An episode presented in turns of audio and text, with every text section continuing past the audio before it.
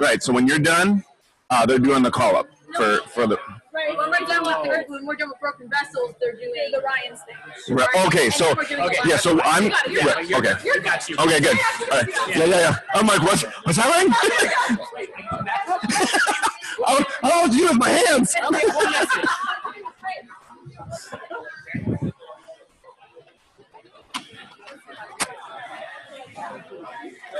All right. Um. Okay, we are good. We are good. We are good.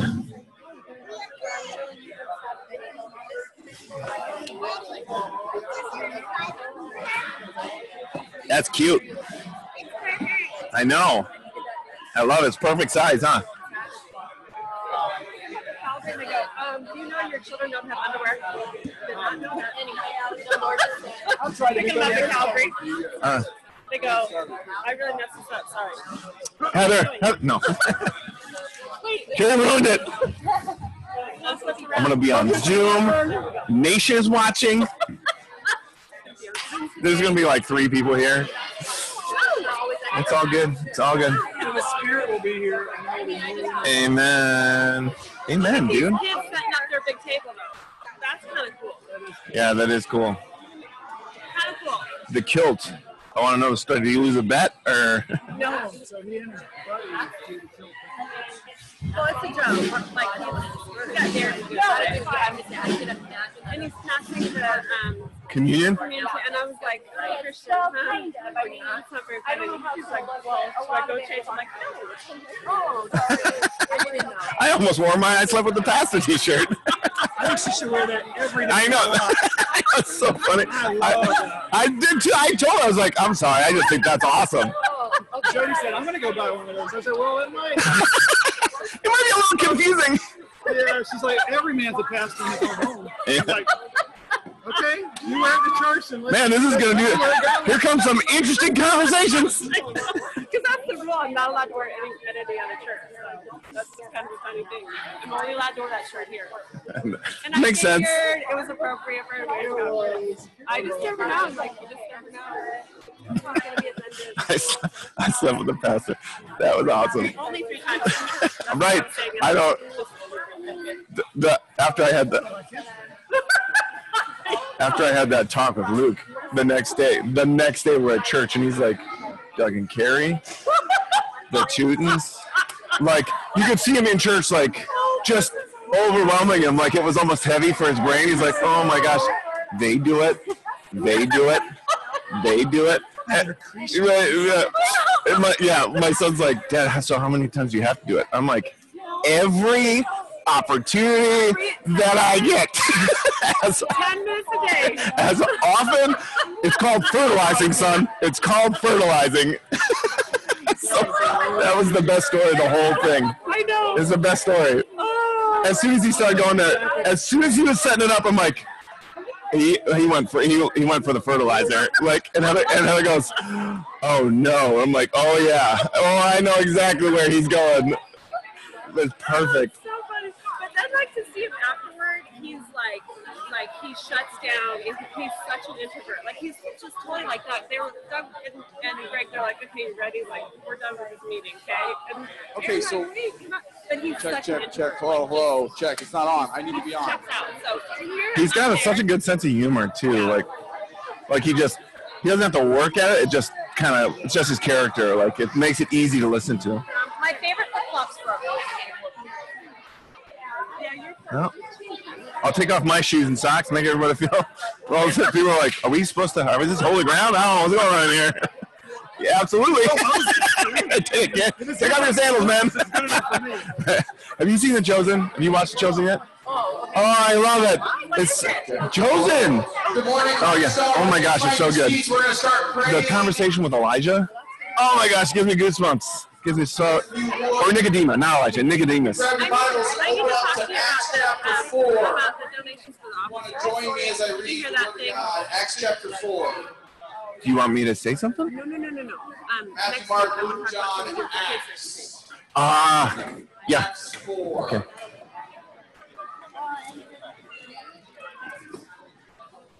Um, welcome back, Tootin family. From your your 7,000 mile, whatever, 1,500 day, 3,000 hour adventure across the country. For those of you that don't know, they drove across the country to New York. As if that's not far enough, they went by way of Georgia. They either have never seen a map of the United States or they just really love to drive. Um, but it's good to have you Uh, back. all the colors together, but it doesn't make a very good brown really with sure just red, green, and blue. So, oh, Doesn't uh, really I'm work. our time of prayer today, and I'm going to do it. Um, I've loved how the Lord has just used this time. Like depending on who was leading, it's been different each Sunday. Different people have done different things. We've led through um, everything from just um, reminders of who Christ says we are with little strips of paper at our table. We've been reminded that. I know, 'cause we gotta keep the heat out. Praying through the weekly prayer pointers that are on the back of your bulletin or in your bulletin, wherever they are nowadays. Um, but I want to just kind of go back to where we started. So when we first, I know. why we even That's why I just to- said it doesn't make a very good brown. Sunday gatherings with prayer. I'm not talking about on Pentecost, which was whatever that nine nine or ten weeks ago when we started gathering here. I'm talking about like 15 months ago. So 15 months ago, after much discussion with the elders, we rearranged our order of service in, in some ways back at Sierra Verde Elementary School, and we because we wanted to commit to taking prayer out of the classroom that we were meeting in for pre-service prayer and move it into the main room and make it a and make it a bigger part of our of our gathering. And then and then as the Lord would see fit, when we had to shut down for 11 weeks in Zoom our and our um, our gatherings, when we were able to come back here, we just said let's take it to the next step and let's actually just like incorporate it into the entire time. So rather than have it still be sort of pre-service prayer, which we had at Sierra Verde, but in the main room, let's just make it. It is just part of the gathered people of God. When, when God's people gather, it's clear in the Word of God that they gather to, to talk about the Word of God, to pray together, to break bread, have communion, and to fellowship. And we've always been about that. And now it's just so exciting for me to see like that actually happening as people are coming up and saying, hey, I just, I, I need to pray for this. Or even after music gets started going, you know what, the Lord has just hit me with something. And, and so I, I share all of that to say, let the Spirit lead you in this time. Right? Like if, and, and, and be responsive to Him. One of the hardest things is we've been kind of moving through um, if, if you're sitting here sometimes and you're going, you know, um, I don't really know if this is me or if it's the Holy Spirit telling me to.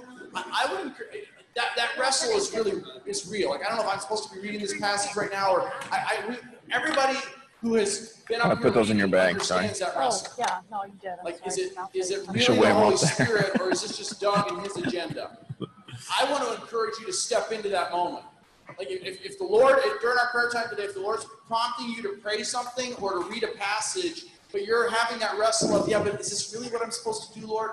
I want to, I just want to invite you into saying yes. I want to say, just say yes and do it, and see what the Holy Spirit does with it and with you. If you, if you don't feel comfortable coming up and praying for God you. That's okay. Raise your hand. We will bring the mic to you, and you can pray where you're at. you pa- Yeah, passages the order from service, but I got it. However, the Spirit leads, just let Him lead you. Um, and and I, the, the, the sort of the phrase we've been using a lot in our lead team time is we're I, I feel like we're finally getting out of the Holy Spirit's way. Right? We're not putting the brakes on the Holy Spirit all the time throughout our Sunday gathering, going, okay, now's the time for music, okay, now's the time for teaching, okay, now's the time for prayer. It's all just one glorious mess. And we're seeing um, him make it beautiful. So, Acts chapter 4, this was the passage, this was one of the couple of passages the Lord hit me with like two and a half years ago. Oh, during yeah, praying yeah. for revival, Here you which is what led us to rearranging our services 15 months ago at Sierra Verde, which is what led us to even being more bold about how we're doing it now here since Pentecost nine or 10 weeks ago. So in Acts chapter 4, I'm going to start in verse 23. This was the passage we read on that first Sunday that we gathered for prayer in the main room. And Peter and John have been arrested multiple times. They have been um, threatened multiple times with their very lives. They have been beaten. They are released. And this is the, this the church is just birthed. And, and look at what they do. It says in verse 23, it says, when they had when they were released, they went to their own companions. They didn't go home, they didn't go hide.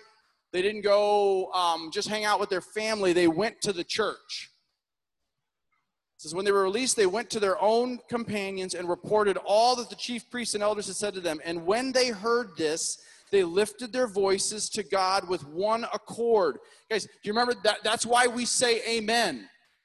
Right? When somebody prays, that is your way of being of one accord. You, when we say amen after somebody prays something or in Jesus' name, amen, what you're saying is, I agree. So be it, God. Let that happen.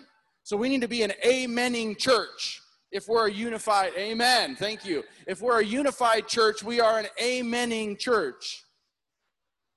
And it goes on and he says, um, O Lord, so this is Peter speaking, O Lord, it is you who made the heavens and the earth and the sea and all that is in them. So he starts with praise.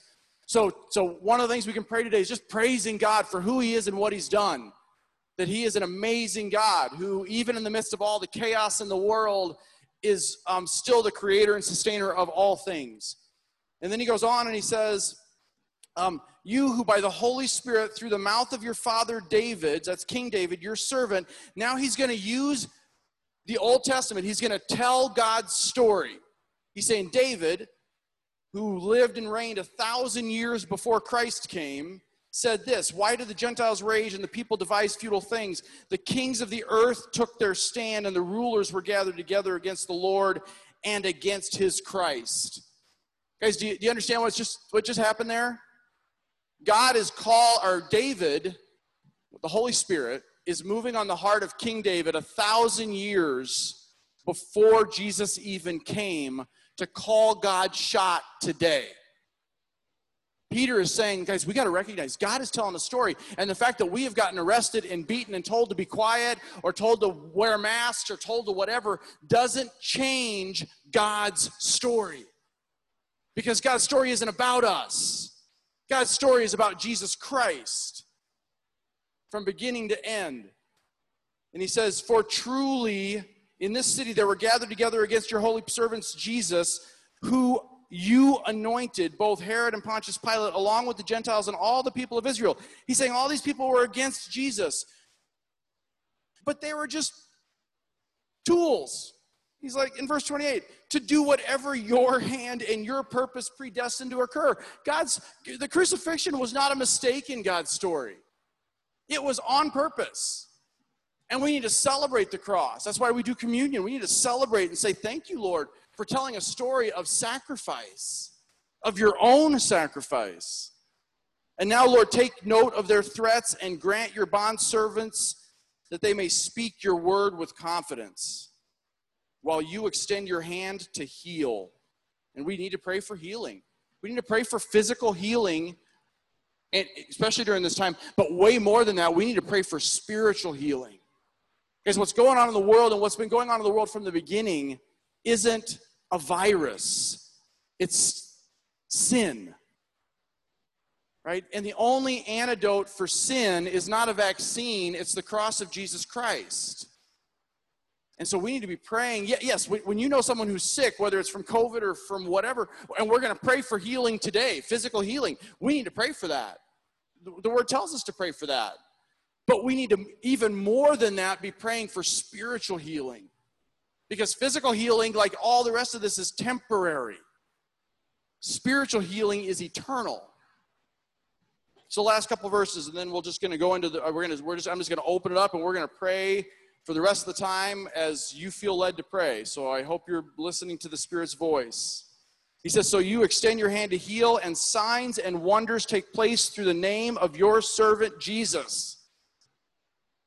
And it says, And when they prayed, the place where they had gathered together was shaken. And they were all filled with the Holy Spirit and began to speak the word of God with boldness. Pray with me. Father, I just thank you, Lord, for that truth. I thank you for the truth that you are a, a, a grace giving, storytelling God. I thank you for the truth that there is nothing that happens in my life, in the lives of these sweet souls in front of me, or in the world that is not part of your predetermined plan. There are no rogue molecules, let alone people. So, Lord, I pray that we would remember that, that we would remember who you are, that you're a God who is in control of all things, and you promise to do all things for our good and your glory for those that love you and are called according to your purpose. Lord, that doesn't mean that we have a life of pleasantness because Jesus didn't. Your predetermined plan for him was to live a hard life, and not just the cross, his whole life was hard. His family didn't understand him. The people rejected him. People mocked him. And yet, he pursued them. He pursued his family, he pursued the people that were against him. He pursued your plan, and that walked him to a cross. So, Lord, as your people, as we pray for boldness to proclaim your story, your beautiful story of grace, I pray that even if it walks us to our own cross, we would go willingly. We would say, like your son did in the garden, Not my will, but thy will be done that we would be sensitive to your spirit. We would listen for your voice. Even now, Lord, I pray. I want to pray just, just for the next few seconds that in the, in the stillness that your Holy Spirit would tune our ears to your voice.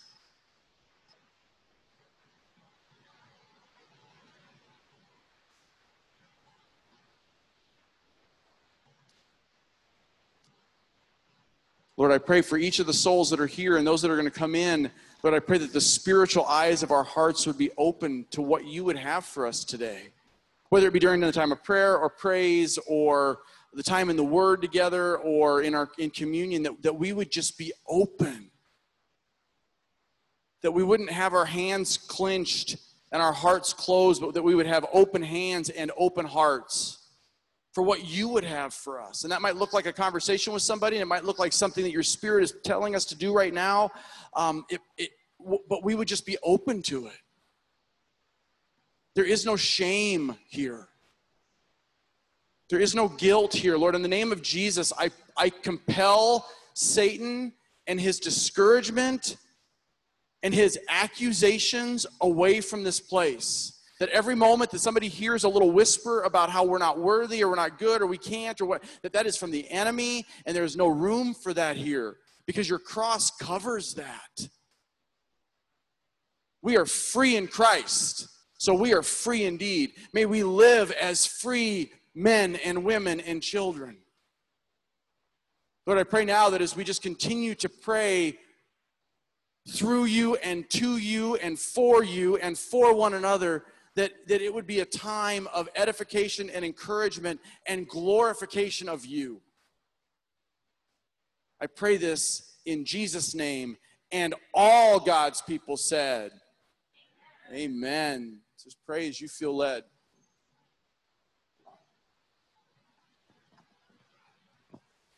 Yeah, one thing that Doug was praying was that the ground shakes when you show up, Lord. And I wanted to read Psalm uh, 114 this morning, which reads, uh, when Israel went out from Egypt, the house of Jacob, from a people of a strange language, uh, Judah became his sanctuary, Israel his dominion.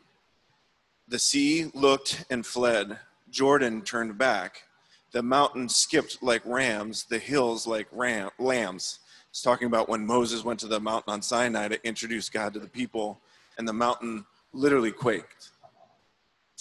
Verse 5 What ails you, O sea, that you flee? O Jordan, that you turn back? O mountains, that you skip like rams? O hills, like lambs? Tremble, O earth, at the presence of the Lord, at the presence of the God of Jacob, who turns the rock into a pool of water, the flint into a spring of water. God, when you show up, the ground quakes because the Creator the created knows its creator. And Lord, I'm, I want to ask that you would send your Holy Spirit today on this place, just like you did at the Pentecost that Doug was speaking of, where the ground shook because you showed up. And Lord, if you don't you don't shake the foundation of this building, I pray that you would shake the foundation of our hearts. That we would Lord, that we would be ready to see you. That we would be like the rest of the rest of creation that knows its creator. Uh, Lord, I pray that we would have humble hearts. Uh, Lord, I pray that you would give us eyes to see and ears to hear your voice this morning. Lord, I pray that you would light a fire in our hearts uh, that we cannot contain, uh, that leads us out uh, no matter what the circumstances that we face, that we do it proclaiming the joy that we have in a Savior that loved us enough to go to the cross. Uh, and Lord, uh, you, you tell us in your word to follow you means that we have to die to ourselves every single day and pick up our cross to follow you. Uh, and that's no less than what you did for us. So, Lord, I pray that we would have the strength and the courage to follow you into whatever it is you call us to do in the face of whatever danger is standing and waiting and telling us we can't. Lord, we ask for your mercy and grace. Amen.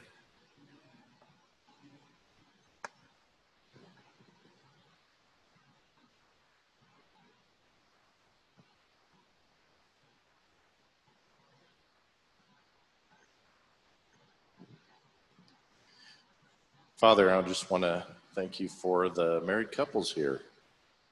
We just came from a beautiful retreat, and your spirit was there.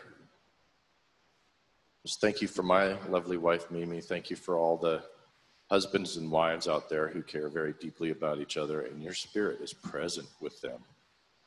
Just draw them closer to you and to each other, and let the darts of the enemy just fall away. Let them continually look to you and resist any temptation from the evil one. Just bless all the married couples here and bless their families. Uh, Jesus himself said, Let the little ones come to me, for we cannot enter the, the kingdom of heaven unless we're like these little ones. So bless the families as well. And just let the, the, the parents be a blessing as they are blessing to each other. In Jesus' name.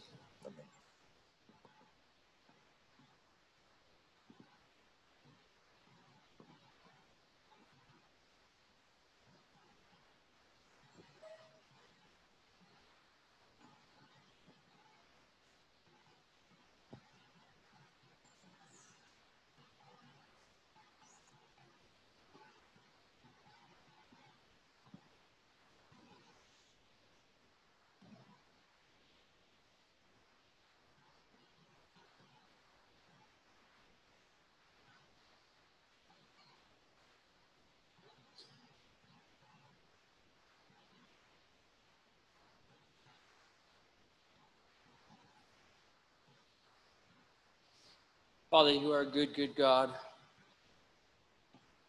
Your mercies endure forever. You held no- nothing back from us. Nothing. You spared nothing. You gave it all.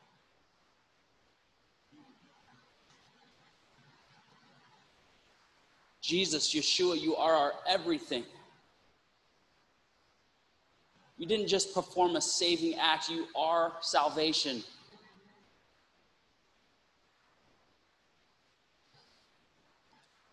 Holy Spirit, you teach us all things. And the word I hear from you today is America. Take on the heart of that moment of the rich young ruler. That was called to give up everything. Lord, you have blessed America. We have been richer than any nation that's ever existed. And yet we see judgment, we see trial. And Lord, I feel that in my spirit, you're calling us to give up everything that we have our faith in our pensions you want us to take on a heart as if we have no pension. Our careers take on a heart as if we have no career. Our homes take on a heart as if we own no homes. Everything You gave everything.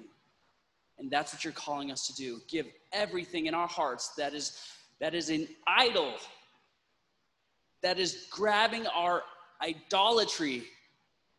Cast it away.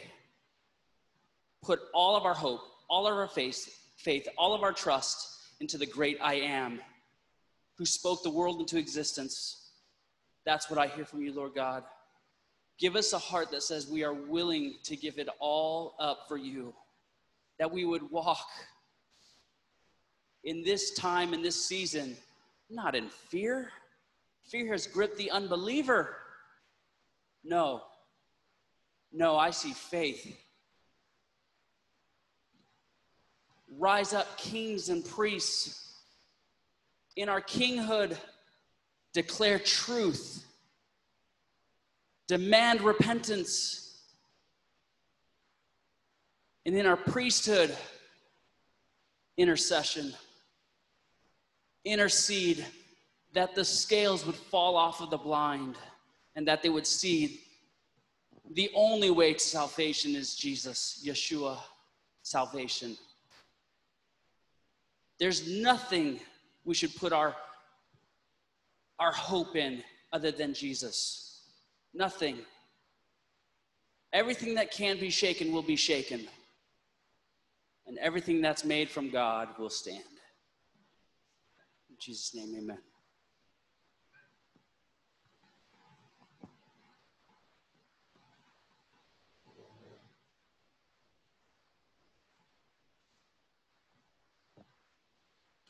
Lord, after Pastor Doug read from Acts 4, the the verse he stopped at was in my heart. And as I had a chance to speak with these younger men, Lord, I just lift up what would be the heart of unmet expectations? What would be the heart of plans that don't seem to come to fruition according to our life?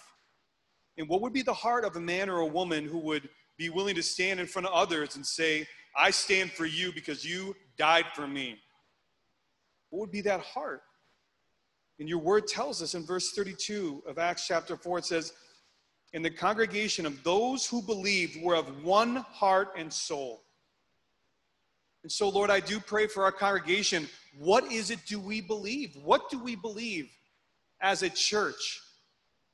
What do we believe? Do we believe that the Bible is the unfailing, never ending, everlasting story of your people, of a God who loves us and gave his son to die on a cross for us? Do we believe that? Do we live for that? if we have one heart and one soul, Lord, I pray right now over our church that we would come together and not be, I look around as individual tables, but as one room full of people right now, just sitting in places where we can be. We are not individual people, we are making up the congregation. The congregation comes from the community. The congregation then pushes into people committed to our mission. Lord, I pray for that committed mindset, that heart that would level any kind of expectations. Lord, if you call us to go, you have already, already equipped us. If you call us to stay, Lord, you already have given us the patience to do that. If you call us into being married or being parents or whatever you call us into, you have already given us everything we need for life and happiness in that way. So, Lord, I pray for our church and our congregation to be of one heart and one soul under one God and one Savior, Jesus Christ. And it's His name I pray. Amen.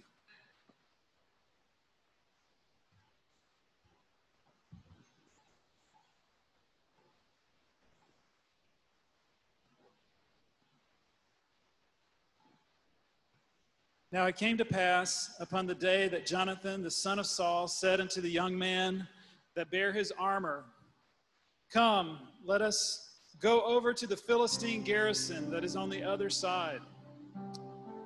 And his armor bearer said unto him, Do all that is in thine heart. Turn thee.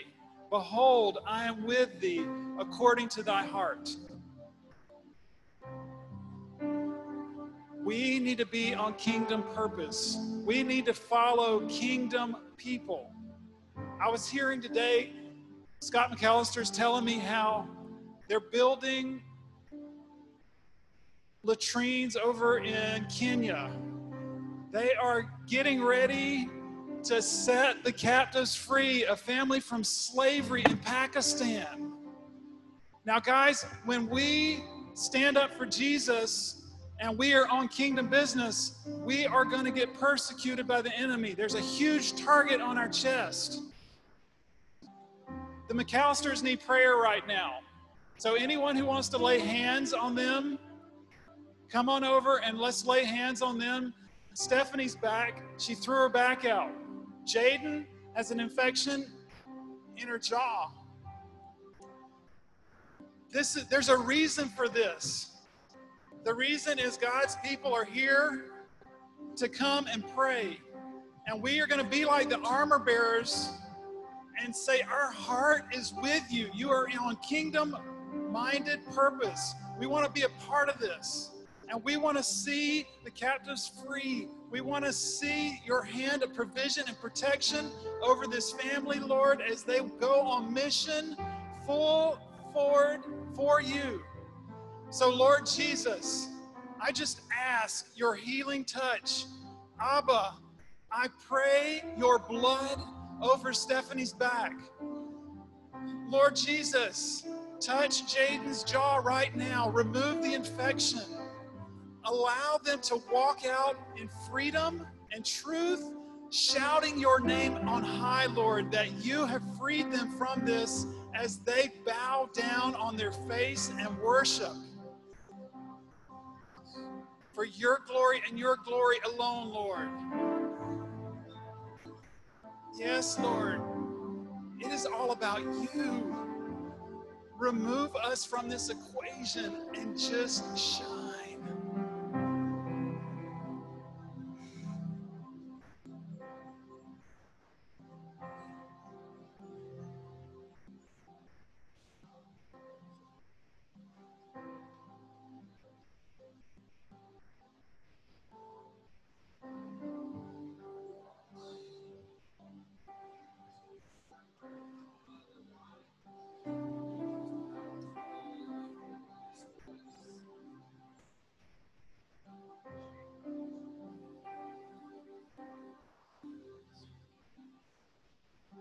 As we know, Jonathan and that armor bearer climbed that hill.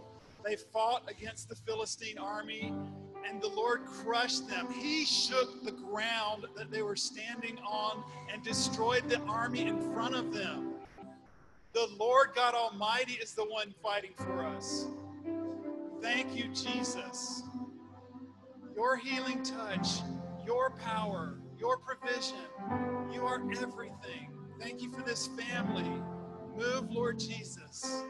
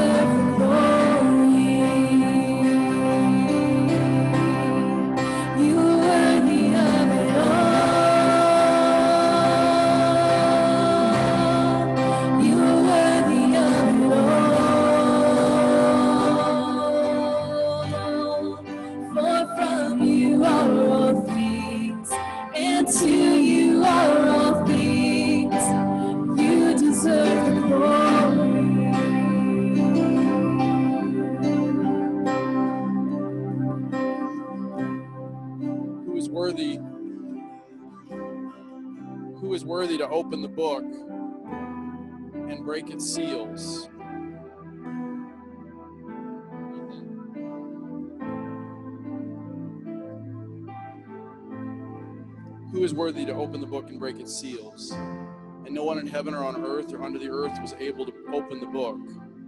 And I began to weep because no one was found worthy to open the book. And one of the elders said to me, Stop weeping.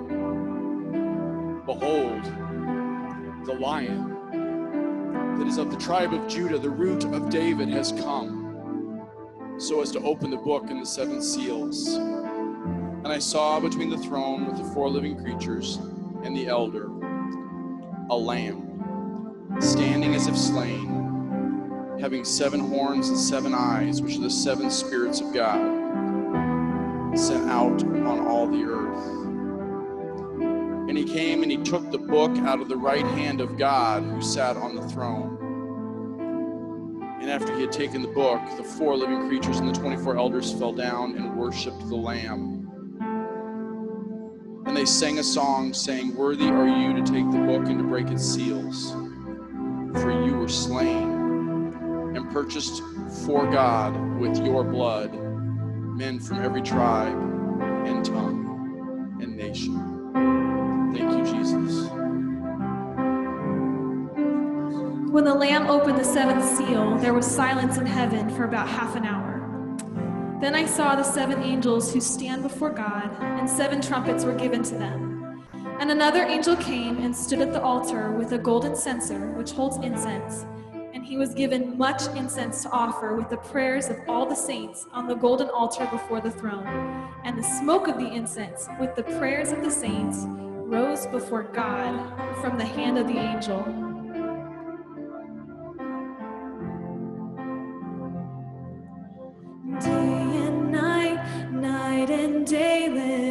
Incense arise. Day and night, night and day, let incense arise. Day and night, night and day, let incense arise.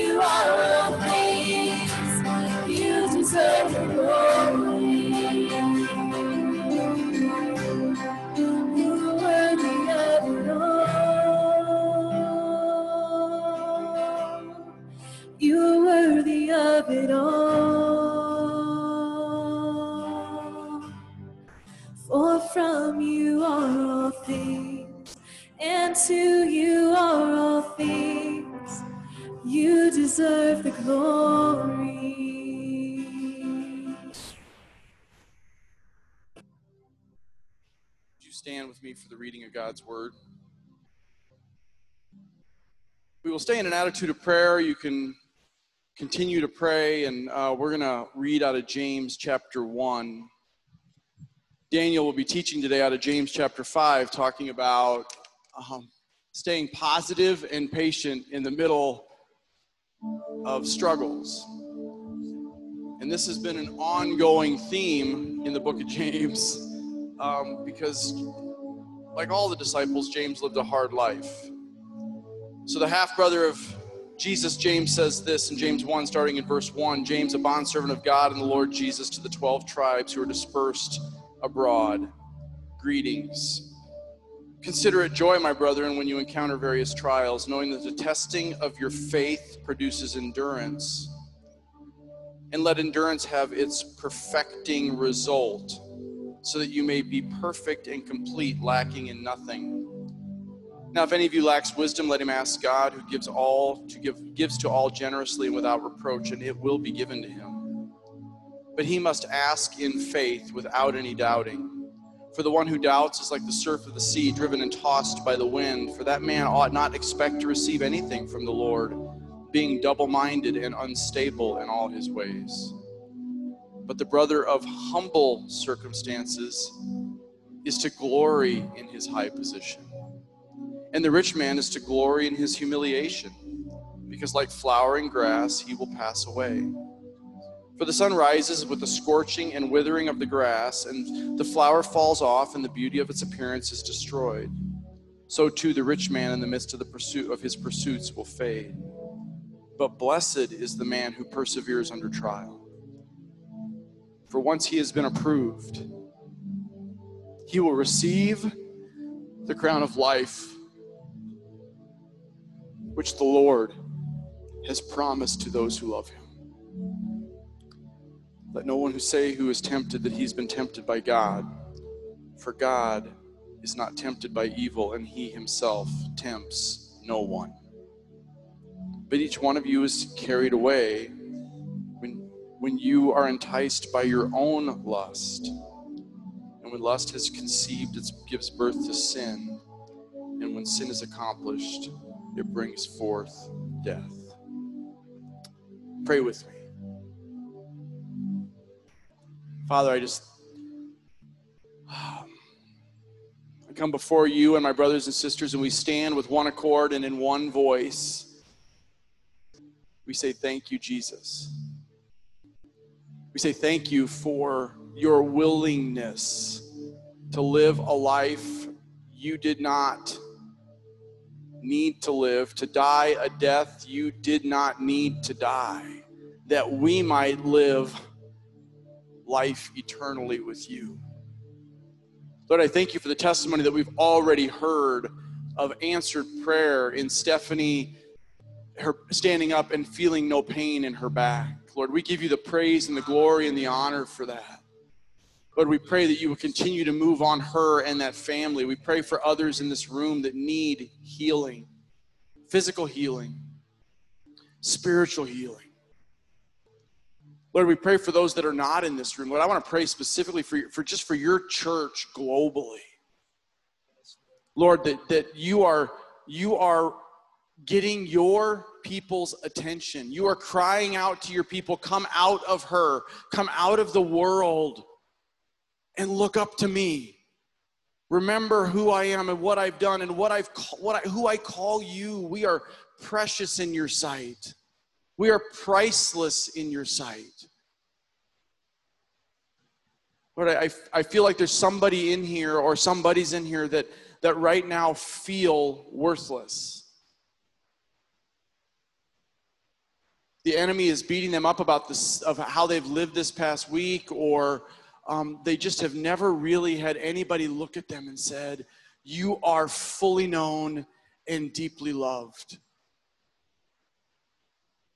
But I want to pray for whoever those people are that they would reach out they would reach out to a brother or sister next to them, that they would reach out even in this moment and say, I need deliverance from that bondage. Uh, that's true for us, even who are believers, that we get, we get caught up in our own junk. Lord, this is a safe place. Let us be released from that junk. Let us be overcome with the truth that, that, that the, you died for that. Lord, and not just here, but, but for your people everywhere, that we would live in the power and the freedom, even in the midst of the pain and the struggle, especially in the midst of the pain and the struggle, because of what we just read, what we're going to hear about today. Lord, I pray that as we continue to worship you, you would continue to do what you have already done. You would move on hearts. You would open eyes. That you would be with Daniel as he preaches your word. That you would be with the music team as they proclaim your praise. That you would be in our hearts, Lord, overflowing. But our souls, my soul, needs this. Let us just soak you in. That we would be partakers of and revealers of your glory in Jesus' name. Amen.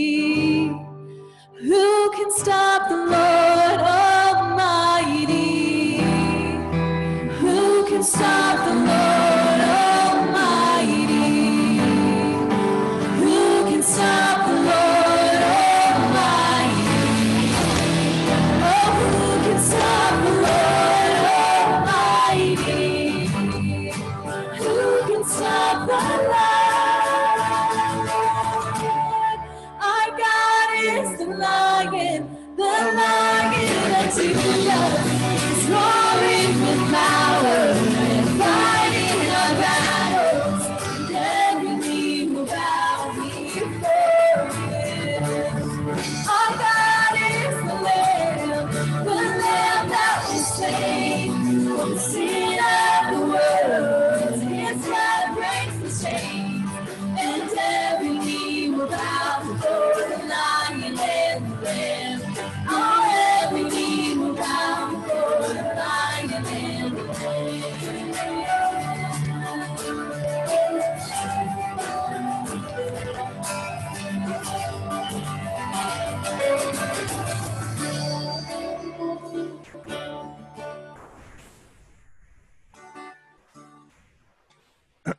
Let's pray.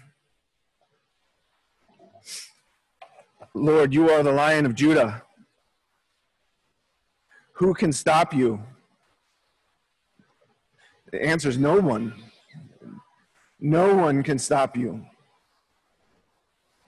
You are all powerful. Nothing could kill you.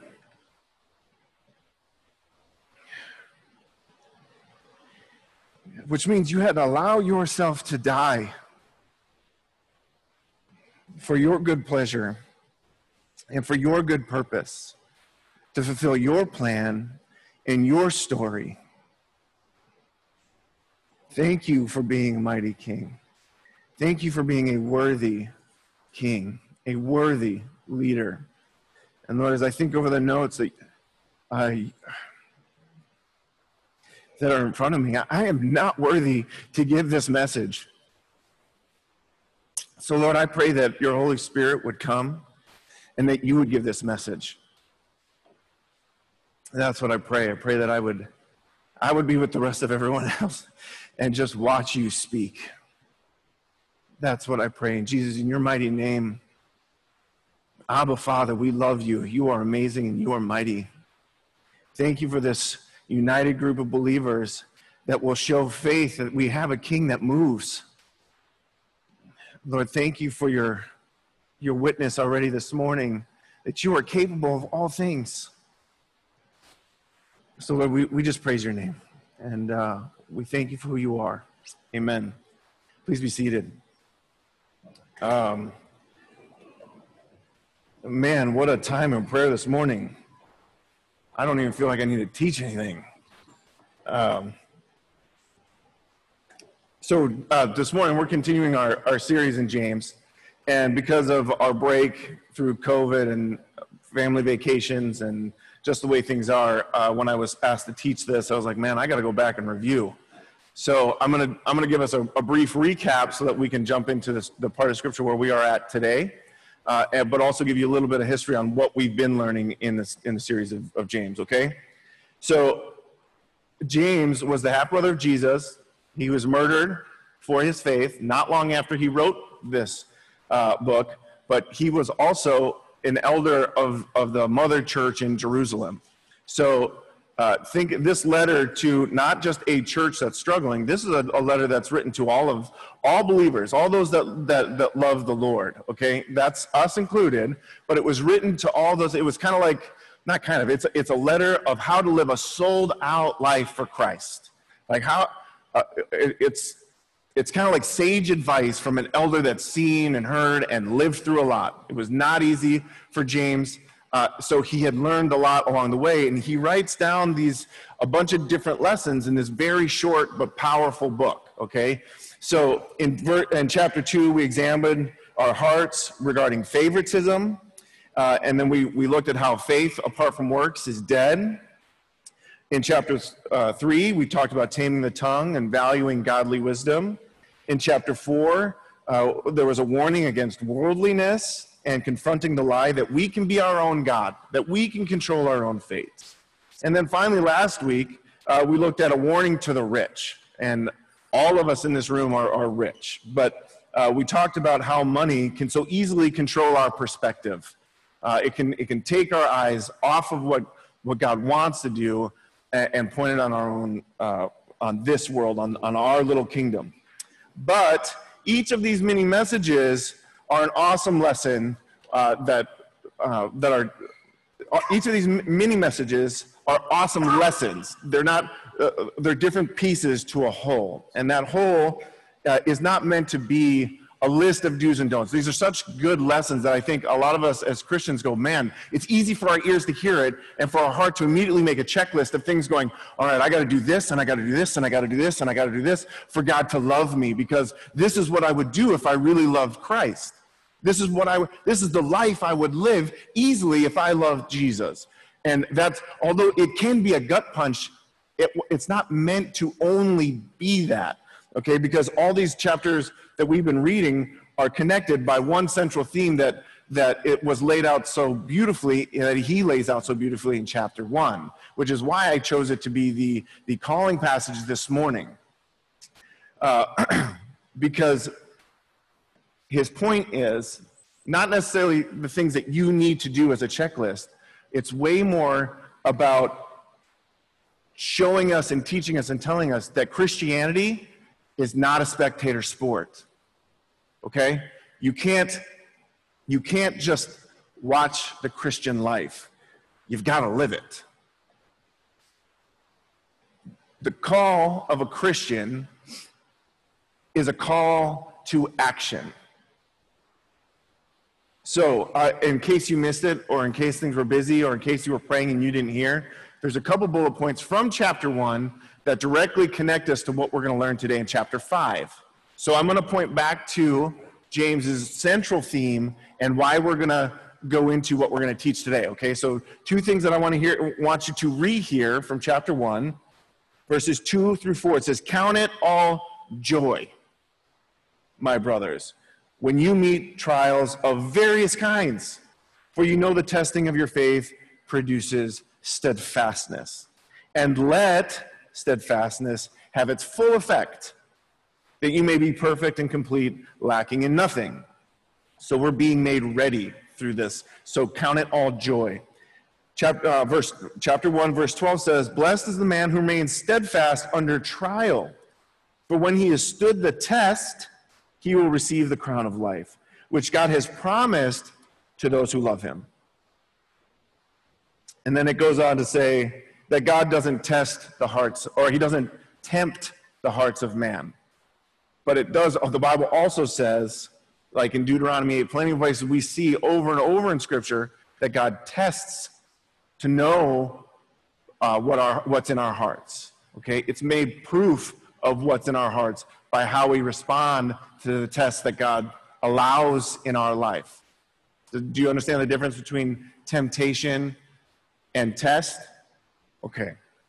So that leads me into today's question How can we be joyful through trial and even suffering? Let's read the, what we're going to be looking at today and turn with me to chapter 5. We're going to be starting in verse 7. And we're going to be reading all the way to ver- through verse 11. Okay? It says, Be patient, therefore, brothers, until the coming of the Lord. See how the farmers, or uh, how the farmer waits for the precious fruit of the earth, being patient about it, until it receives the early and the late rains. You also be patient. Establish your hearts, for the coming of the Lord is at hand. Do not grumble against one another, brothers, so that you may not be judged. Behold, the judge is standing at the door. As an example of suffering and patience, brothers, take the prophets uh, who spoke in the name of the Lord. Behold, we consider those blessed. We consider those blessed who remain steadfast. You have heard of the steadfastness of Job, and you have seen the purpose of the Lord, how the Lord is compassionate and merciful. So it's not really a perfect analogy. Not no analogy ever really is, uh, but this is the, the analogy I'm about to give you is true of, of anything that requires discipline. So uh, truly anything that requires discipline. But I played soccer growing up, so we'll stick with that. Training for soccer at a competitive level uh, is pretty intense. The most difficult team I ever played for practiced five and sometimes six times a week uh, for two to four hours a day. And uh, every single one of those practices started uh, with uh, a 20 minute long distance sprint. Not like long distance run, it was a long distance sprint. For 20 minutes, we ran as fast as we could, as far as we could. And at the end of that same practice, we had conditioning that were called PTA sprints pain, torture, and agony. That's what PTA stood for. Now, um, running was torture. It was never fun. There was, ne- there was never a time, yeah, while you're like, who runs? Like, unless you're running from something, why would you ever run? All right. But to play soccer, you've got to be in good condition. So it was not, and it was not uncommon. It, it like it was not uncommon for a dude to be sprinting, vomit without breaking stride, and just keep running. And as you're running around the track, you see somebody like, ah, somebody had pasta, idiot. Like it wasn't uncommon because the coach would push us and push us and push us and push us, and there was no mercy. If you didn't want to play, there were other, five other guys that wanted your seat on the team. And not only that, if you wanted to start, you had to be the best of the best. Okay, so when it came to conditioning, you didn't ask, you just did. Okay, so in the sprinting, I never, I never went, ooh, let's do soccer practice. Can't get re-. like ready for today's warm-up sprint for 20 minutes. Never did that. Never looked forward to it. Always hated it. Always, always griped about it. When I put on my shoes, I was like, oh man, let's just get through the first 20 minutes. And then during practice, I'm like, oh man, 30 minutes of sprints at the end. I never liked it. Never. But I'll tell you that during when it came game time, I loved, and I mean I absolutely loved breaking down my opponent. Loved it. Like loved it. When I I don't want to get ahead, but I mean I loved breaking down my opponent mentally. I loved it because I knew that I was worthy of the task that I had. I knew it. It didn't come during game time. That came through repetition, repetition, repetition of beating myself through the week. Six days a week. We got Sundays off, and you're, you're back on Monday. So, point number one, if you're writing bullet points, my first point is expect fruit. Okay? Verse number seven, I'll read it again, says, Be patient, therefore, brothers, until the coming of the Lord. Shake the ground. I pray for it. Coming on, Lord. Come on. Come on now. Lord, you're just showing off, man. That was cool. Um, I, I'm going to read it again. Be patient, therefore, brothers, until the coming of the Lord. See how the farmer waits for the precious fruit of the earth, being patient about it until it receives the early and the late rains. You also be patient establish your hearts, for the coming of the Lord is at hand. Be patient and trust that God is at work on purpose. The early and the late rains. This talks about the, the raining season in Israel where they have early rains and then they have the close of the of the season which they call the late rains. Now the early rains would come they would all wait for the rains because that's what softened the soil. It, may, it, it meant that god was preparing the land for them to be able to plant the seeds. Before then the ground was too hard. But as soon as that was there work was ready to be done. Get to work. Get to action. We're moving okay but then you don't go out the next day and go all right lord where's the crops where are they at planted yesterday time to reap. They had to be patient. The, the plants needed time to develop. And through that, you, when, when you see the fruit of your labor, it's easy to get anxious. It's easy to be like, oh man, here comes. Look at all that livelihood. I can provide for my family. I can, I can go and make some money. Like this, thank you, Lord, for the blessings. I'm going to go and reap it right now. And God's saying, wait until my time. The late rains haven't come yet. Because if you harvest your, your crops before they're ripe, it's just as good as waiting until they are spoiled. They're no good if they're not ripe. You don't pull a tomato off when it's green. Nobody's going to eat that because it tastes like garbage. So if you pull it beforehand, it's not ripe, it's not ready. So you had to wait again on the timing of the Lord for it to be fulfilled. And then he would bring his last rain which meant the, the food was added. It wasn't going to get any more nourishment at that point. It was all done, being prepared. Now it's time to get back to work. Get out there, reap the harvest. Okay, so they had to wait in the front end, they had to wait in the middle, and then to wait for the final, the final say so from the Lord. And then, okay, so that's what he's talking about. For me, the fruit that I suffered the agony of sprinting and sprinting and sprinting and sprinting, the, the fruit that I had to look forward to was game day. A soccer game only lasted 90 minutes. It took all the minutes throughout countless weeks to be prepared for that 190 minutes. 190 minutes. And, but I'll tell you what, I, and I'm, it's going to sound like I'm bragging, which I probably a little bit am. Sorry for that but I loved, I loved being so conditioned that my opponent, I, I could break him down mentally because he was thinking about how he was running. I didn't have to worry about that. I can remember, I remember a time on the soccer field, and I'm, and I, I played center midfield, which means you have to play offense and you have to play defense. So there's a lot of running required. So I had, like, of the runners, I also had to be extra conditioned for that position. But here's what I loved about this, the center midfield position. You get to be a part of all the plays. So if you if if you're running in those uh, back and forth, back and forth, back and forth, and you're too tired to run, all you're thinking about is covering your man, keeping up with him. Okay? Because you are too exhausted, you just got to keep your, your feet running and being able to stop him from scoring, right? But if you were better conditioned, if you were better at it, you could run him ragged. And if like I, I, I remember being on the soccer field and the guy's on his knees and he's going, because he's trying to control his breathing. And I, bar- I barely even warmed up. I'm like, oh man, I'm going to eat your lunch all game. And the guy on the bench waiting to replace him, I'm going to eat his too.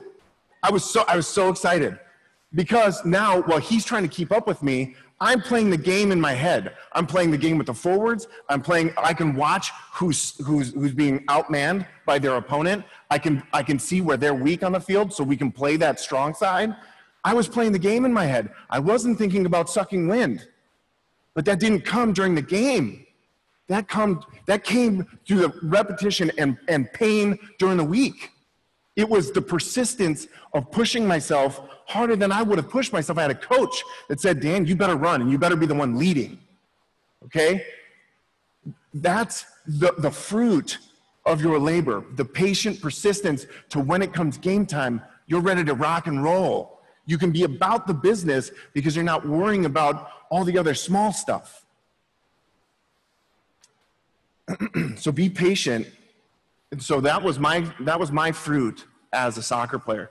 The the fruit as a Christian relating to this this passage Be patient until the coming of the Lord. Establish your hearts, establish them, decide, for the coming of the Lord is at hand. Will you be ready for your task when he arrives? See, this life is the sprint. This life is the training. This life is all about getting on the field and putting in the work. Doing it because you know it's not it's not the game yet. But when the game comes, you're not going to want to you be as as best prepared for that as possible. Matthew 16, 27 says, For the Son of Man is going to come with his angels in the glory of his Father, and then he will repay each person according to what he has done. At that point, there's no more time. I, I, I'm afraid for the Christians when Jesus shows up and they're like, oh man, my name's Dan. I'm excited for the Christians that are like, Jesus, my king. No more brokenness. Let's run. There's a huge difference. There's a huge difference. And though, there are going to be Christians that are in heaven that are going to go, man, I wish I would have trained harder. I really wish I could play this game better. That's this life. It's all we got is one to invest in that time. So, how can I be certain? Like, how, how am I certain about what I'm selling you right now? How can I be certain that God is using the trials and tribulations for a future purpose? How do I know that this wasn't just a sincere, heartfelt hope from James? Where's his proof for making such a claim? And I would say that that's a fair question. If you are suffering through something, that is a fair question. My answer is Jesus. uh, great. But, but hear me out. Jesus was and he is still our perfect example of humbly submitting his will to the will of his Father. Hebrews 2:10 says, and I'll read ESV and NLT. Says, "For it was fitting that he, for whom and by whom all things exist, in bringing many sons to glory, should make should make the founder of their salvation perfect through suffering." The NLT says it this way God, for whom and through whom everything was made, chose to bring many children into glory. And it was only right that he should make Jesus through his suffering a perfect leader fit to bring them into their salvation. Jesus did not want to suffer and die. How do I know that? He said so. He said, Lord, if there's any other way, let's do it that way. But you know what? More importantly than what I want, I'm going to submit to what you want. I'm going to submit to the story that you've been telling since before we did all of this creation stuff. He did what his father wanted to do, or wanted him to do. And because of that, salvation was accomplished. One day, every knee will bow, which would have happened regardless because he's the king. But now, now, when every knee bows, we're all going to be saying, He is worthy. He's worthy. He's, he is absolutely worthy of my praise, adoration. He's worthy. He's earned it. He was made to be perfect, to be our leader. So expect fruit. Jesus is our example. As we suffer, we are also being made. That means we can know that we are being made ready. Jesus was made ready to be perfect for the for his kingdom, for the future, for the game. And the game is coming. I want to be ready for that game too. What we experience in this life and how we respond to it impacts eternity as well as prepares us for it.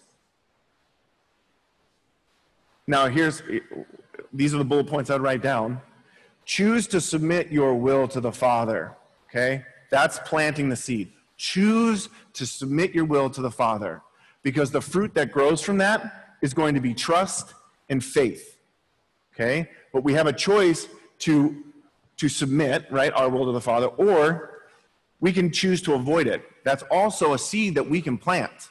Okay, we can choose to avoid it, not press into it, be scared of it, try and run from it. We can plant that seed, but the fruit from that is going to be bitterness and fear.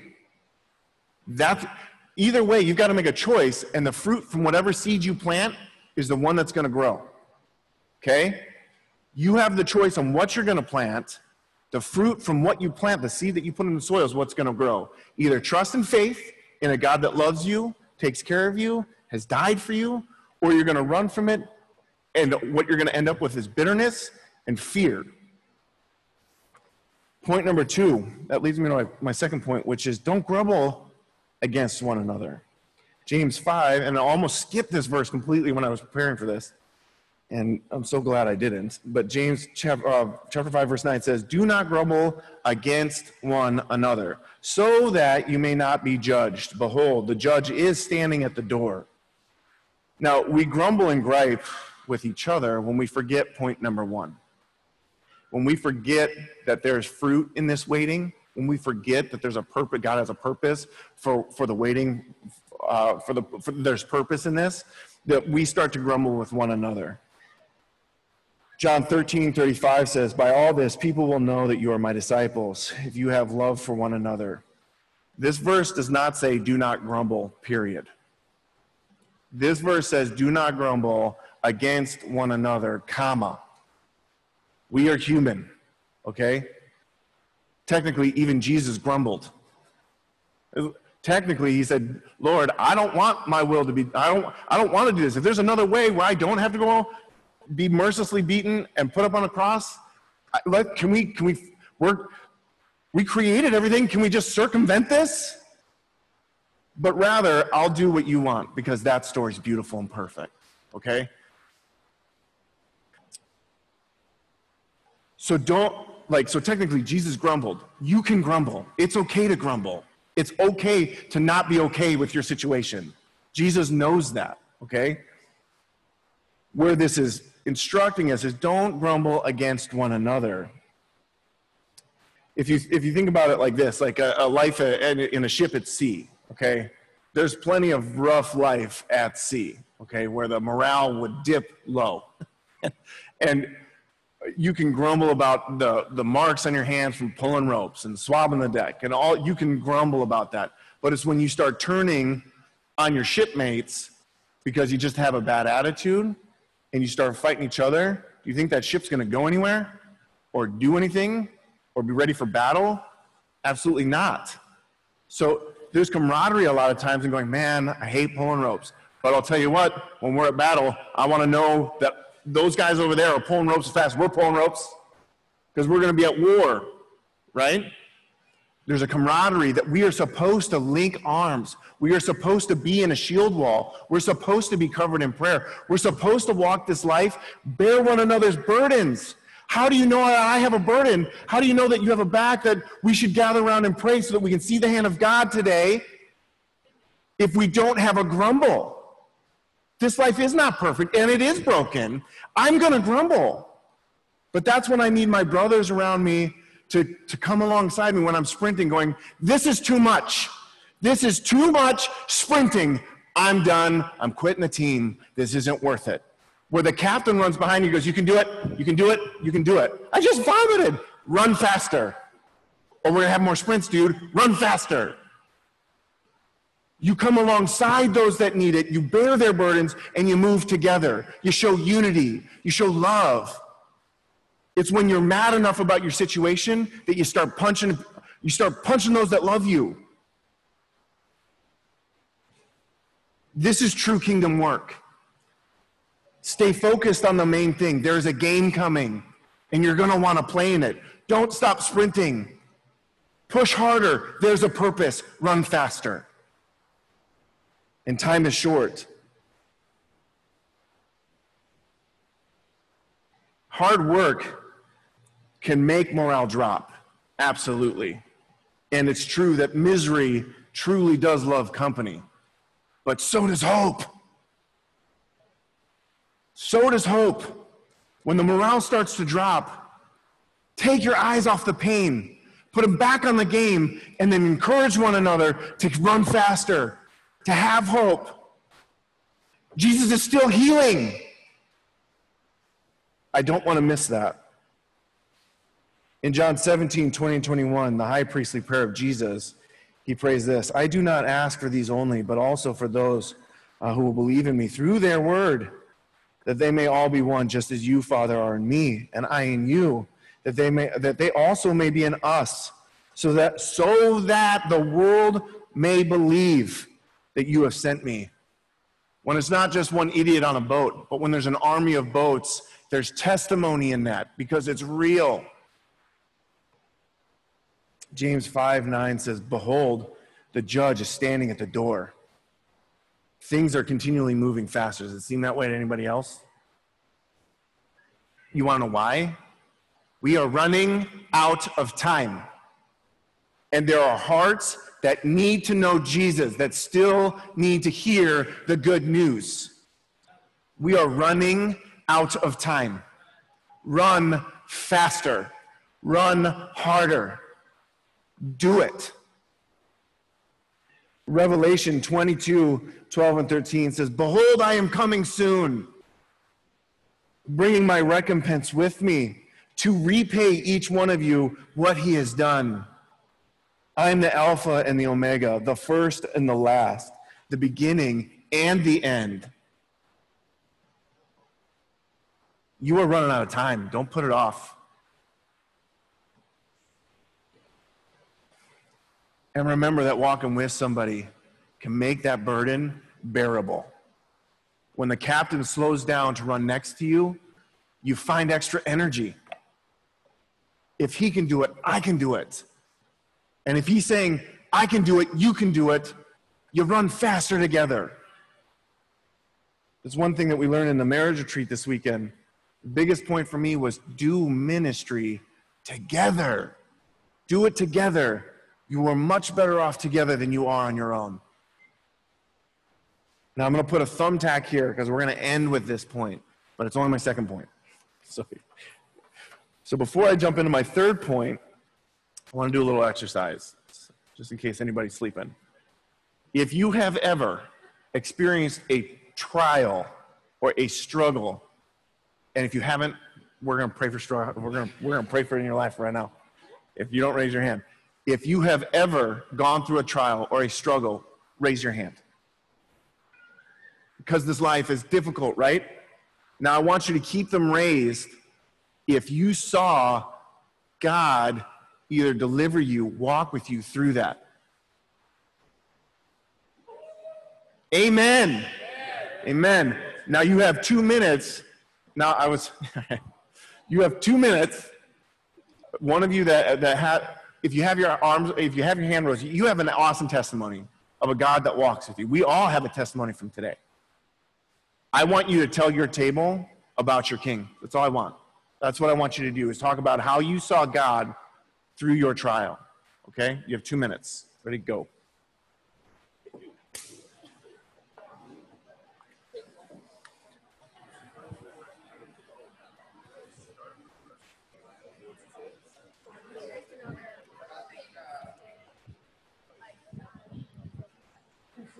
We have a microphone.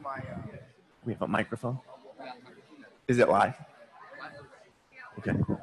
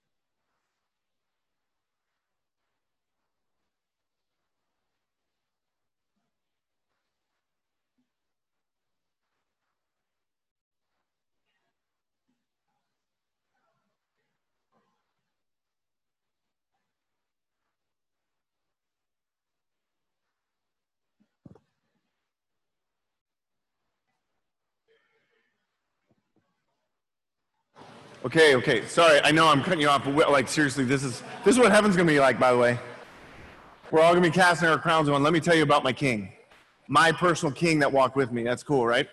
So before we move on, I know it was real short time, but I want to eh, raise your hand if you have an awesome story that you want to tell everyone else, so we can raise your hand. All right, here we go. Okay. Okay, so I was actually going to share this before one of the songs, but I'll just do it now. So, um, no coincidence, I didn't know Dan, Daniel was going to be doing this, but uh, just this last week I had some strife with a brother in Christ um, all week. And I think it was more so I was beating myself up, but if you've ever experienced strife with another brother in Christ, um, I think that's way harder than anything we deal with in the world because the devil knows that. And it was a daily, daily, daily struggle. Every single day, the devil was getting after me. And it was pretty much like, oh, you have this counter argument. You have this to say. Look at all this ammunition I'm giving you to just totally own this guy, like on the soccer field. but it was bad stuff. And um, what was cool was when heads first started budding, it was uh, James 1, 2, and 4.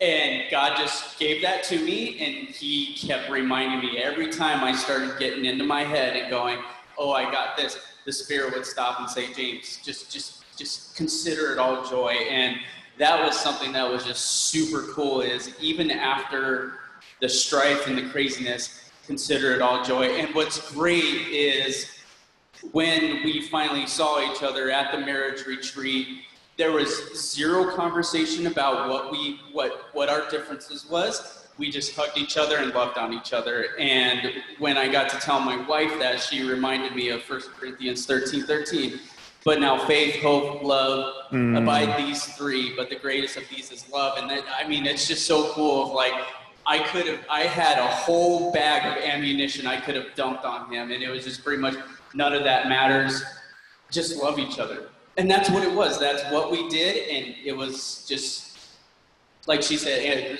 my wife just said just answered prayer Amen. and it, it was just Was I the guy at the mercy? no you weren't if you got a I mean, amen, amen. Have if mercy you- and grace. no, you were. If you, Yeah, got a big, if you got a big big hug from me this weekend and we loved each other then you Amen.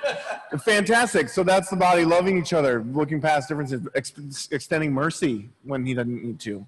Um, I would also go further and one step further and say that you are incapable of that kind of forgiveness and mercy without the work of the Lord in in and through you. Um, okay, so it's it's the Christian life is not a spectator sport. You're going to be called to action. You're going to be called to give mercy when it's not fair. When it's not fair. Okay? Sorry, you signed up for soccer team. That's funny. I got one laugh. We ru- it's not a spectator sport. You're expected to play. We're to we have to play. We have to be ready. So I also wanted to point out the kids the, the kids connect. I want you to look at that real quickly. Uh, if you're not familiar with that story, it's Shadrach, Meshach, and Abednego, three young men that are thrown into a fiery trial, literally thrown into a fire. But through it, they got to see Jesus' face before he walked the earth. They got to they got to see him face to face in the middle of their trial. God could have stopped it. He could have blown out the fire so that they didn't go through it. He chose not to do that because through it, they got to see his face and the king and a kingdom changed its heart because they, they witnessed a real God walking with his people. Okay, so what you are struggling with, what you are facing, what you are, what you are sprinting through right now, run harder because there are people watching and that could change their heart. The way that we interact with each other, it's important. Which brings me to my third point is realize that our stories allow God to tell his story. Amen. James 5 10 to 11 says, As an example of suffering and patience, brothers, take the prophets who spoke in the name of the Lord. Behold, we consider those blessed who remain steadfast. You have heard of the steadfastness of Job, and you have seen the purpose of the Lord. The, how the Lord is compassionate and merciful. And he, okay, so he picks the servant Job here. he didn't pick Noah, he didn't pick Jonah, he picked Job. And I think that there's a lot of power in perspective. A lot of power in perspective. Uh, remember, even in the in your trial, how good you really do have it. Okay. Um, at first, I kind of thought, well, of course he's going to use Job because that's the lowest rung. Like everyone's going to, if you're going to use an example, you don't want anybody to go and think, well, I've got it worse than that. So let's let's use Job because like that's a, I mean that's that's as low that's as suffering as suffering can be without any explanation. Just God allowing wrath to be dumped out on you for being righteous. What kind of story is that? Right? But what we learn is that Job, through his suffering, God was able to how the Lord is compassionate and merciful.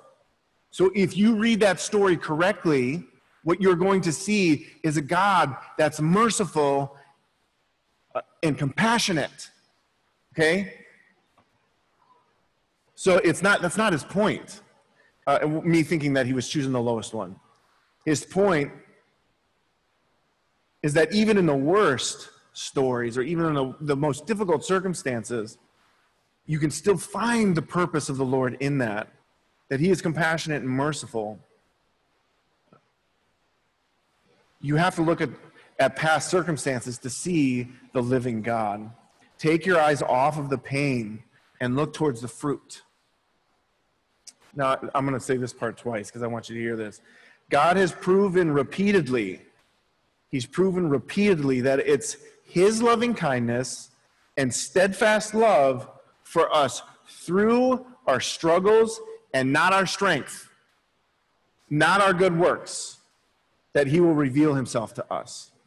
So God has proven repeatedly that it's his loving kindness and his steadfast love for us through our struggles and not our strength and not our good works that he will reveal himself to us. The, even the Apostle Paul begs the Lord to take away a thorn from his flesh, which was given to him to keep him humble. He doesn't want to suffer anymore. He wants to get rid of what he, he doesn't want it. Lord, take this from me. I'm done with the trial. I've learned my lesson. Let's move on. How many times have you heard a Christian brother or sister say, I just wish I would learn the lesson so we could move on? What if the trial is, is the purpose? The Apostle Paul begs for this to be removed. He wants to hurry up and get done with it and get back to business. 2 Corinthians 12, 7 to 11 reads this So to keep me from becoming conceited, because of the surpassing greatness of the revelations, a thorn was given me in, my, in the flesh, a messenger of Satan to harass me, to keep me from being conceited. Three times I pleaded with the Lord about this, that it should leave me. But he said to me, My grace is sufficient for you, for my power is made perfect in weakness. Therefore, I will boast all the more gladly of my weakness so that the power of Christ may rest upon me. For the sake of Christ, then I am content with weakness, insults, hardships, persecution, and calamities. For when I am weak, then I am strong. Have you ever considered how blessed you are? We consider those blessed who remain steadfast. All the stories that we read in the Bible, not just Shadrach, Meshach, and Abednego, which we're going to read in your daily readings throughout the week, every single one of these stories is, is, not, to, is not to look at the man. Not a single thing in here is supposed to highlight mankind. Not one. Every story in here is to reveal our Creator through countless stories that tell one story. That's why this book is, is, is so powerful because it's telling God's story. It's revealing His nature, Him as a creator. When, when you read a story, when you read the Bible, when you read the story of Shadrach, Meshach, and Abednego this week with your kids or with your spouse, don't look at the faith of the men. Look at the God that walked with them. Why would he give, why would he do that? Why would he allow that? Why would he look at that story and then when you find that character of God, apply it to your life because he doesn't change? Apply it to whatever situation you're facing because he is, he is steadfast, he is faithful, and he's overwhelming. He never changes. So if you get if you get the right perspective, if your eyes are on the game, and you know that what you're going through is trying is training for the game, you're going to see a lot more. You're going to understand a lot more. You're going to take this you're going to take this seriously. It's going to make it it's going to change who you are. And people will look at your story if not today in the forever and they will go you are blessed. You're blessed because God chose a story to include you where his story is revealed. I want that.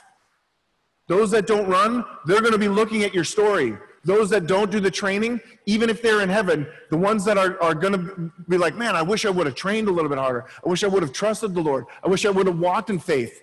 They're going to look at those of us walking in faith and they're going to go, man, you, that's awesome. And you're going to go, had nothing to do with me. It's all his, it was his story. I just got the opportunity to help him tell it. Whatever you're dealing with today, it's not just a back problem. It's not just my, I have a lower back, I'm in here, I'm, I'm needing, I'm grumbling. Our church family got to huddle around and go, I believe that God can heal you. I believe that. Now, my family gets to walk out of here and tell their friends and tell other people, no, no, no, God is still healing. No, no, no, God is still moving. No, no, God is still telling the story. He's still doing it.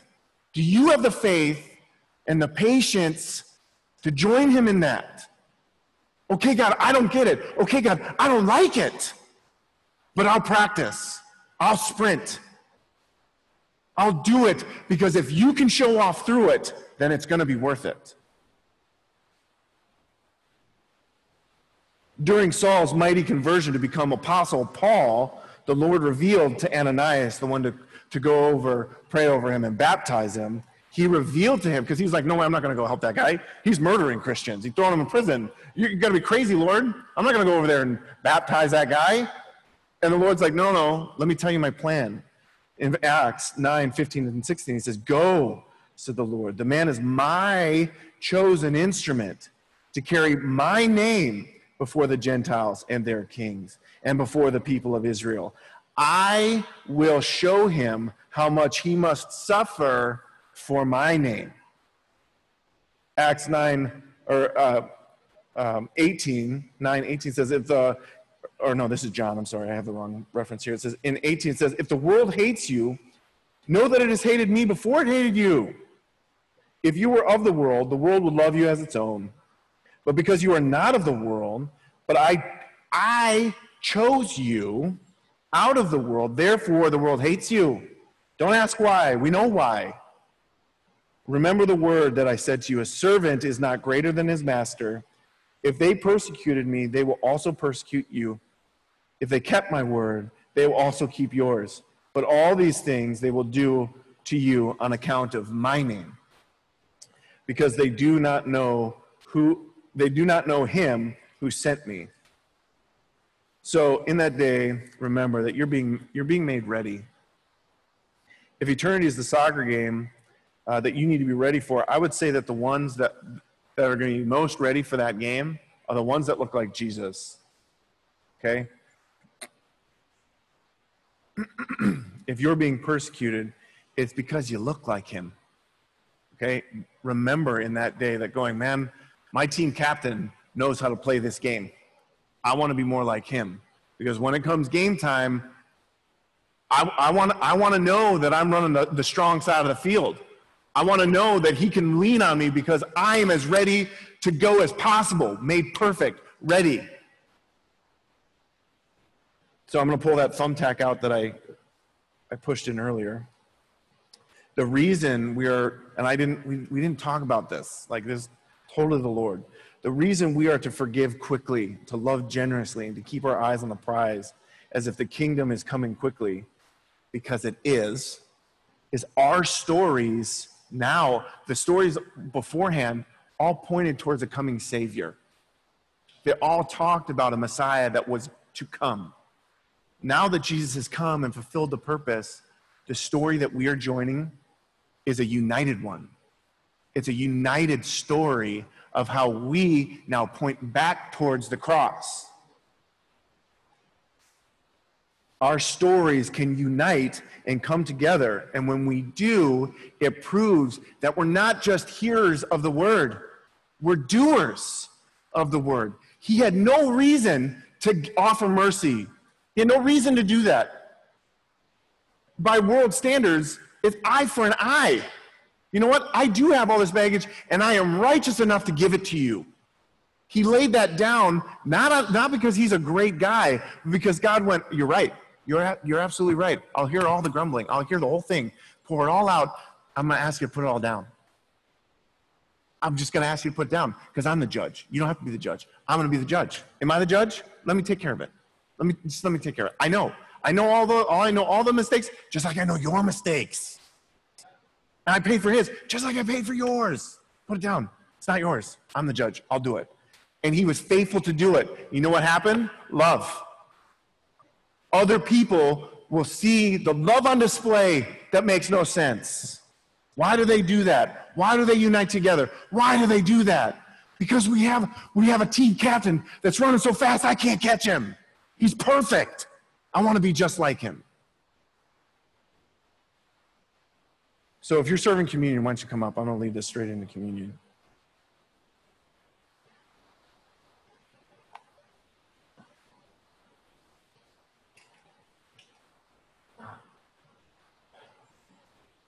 When we're, when, we're, when we're not just hearers of the word, but we're doers of the word, that bears testimony to the truth of the gospel.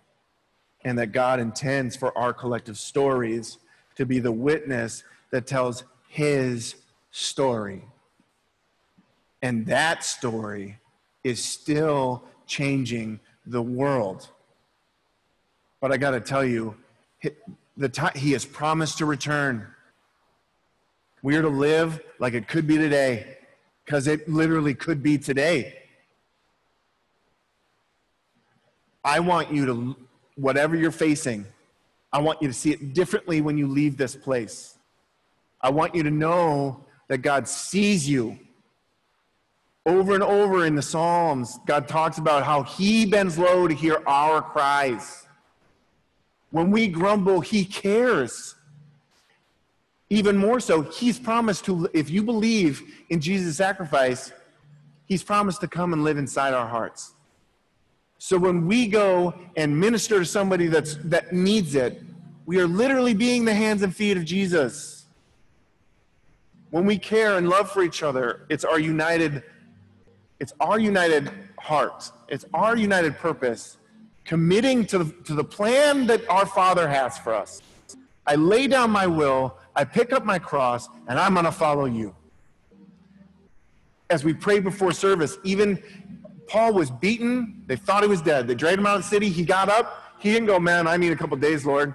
I'm going to brush off. I'm going to heal his broken arm. He got up and he walked right back into the people that beat him. That's a heart for, for those that need to be saved. Do you have that passion for God's story? Because there's purpose in the persistence and the patience. And that's what we're doing today. I want to take a minute, and I'll give you that minute here in a minute. The cup and the bread that you have before you today, it is a statement. It's a statement. Thank you. God said, Do this in remembrance of me. What that means is, I remember. I remember what you did. I remember the call that you made, and I want to be on your team. I want to be on your team, and I want to play. And he said, That's not easy. If you're going to do that, that means you got you got to die to yourself and you got to pick up your cross. You've got to pick it up and you're going to have to carry it. Because when the game comes, if you're not ready, you're not ready. The only way to be ready is to persist and be patient and push. Push. And when you struggle, look to your captain because he's running right next to you, going, run harder, run faster. You can do it. I'll go with you, I'll be with you. So, what we take today, he said, don't forget what I did. Don't forget the example that I put out. I broke my body and I poured out my blood. It was, I didn't want to do this, but I did it because it was my Father's will and it's perfect and it brings him joy. When we take this today, this is a statement. This is a statement. Make no mistake about it. So I want, before we do it today, I'm going to give you a minute. Your heart, all on its own, not a community. This is this is you. I want you. I want you to. I want you to play on the team. I want you to be serious. But that's serious. That comes with a commitment. Take it today. And if you've never, if you've never done it, if you've never done this, if you if you've never heard the call, today's your day. Right now, today is the day. Repent. Turn. Turn your face to God, and He is going to be right there going, ah, daughter, son, I've adopted you. I paid for you with my own blood and by breaking my body. If you've never done that, if you're not sure, spend the next minute and the next 60 seconds of your life going, Lord, I'm sorry for putting you on the cross. And believe. That's all you've got to do. And then we're going to be on the same soccer team in heaven together. Or not soccer, you know what I mean. We'll be on the same team. And you can get busy living, truly living. I'm going to give you a minute.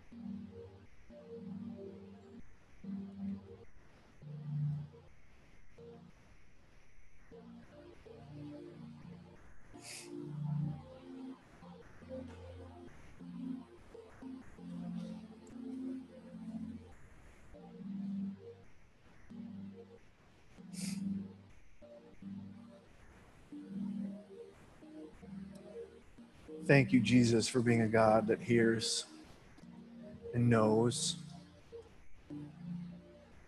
There's no way that you know every hair on our head, but don't know our grumbles and our strife. Lord, you are such a good, you're such a good God. Thank you for breaking your body, and thank you for pouring out your blood to pay the only payment the, it is now finished. Thank you that I can be seen as righteous because of your sacrifice.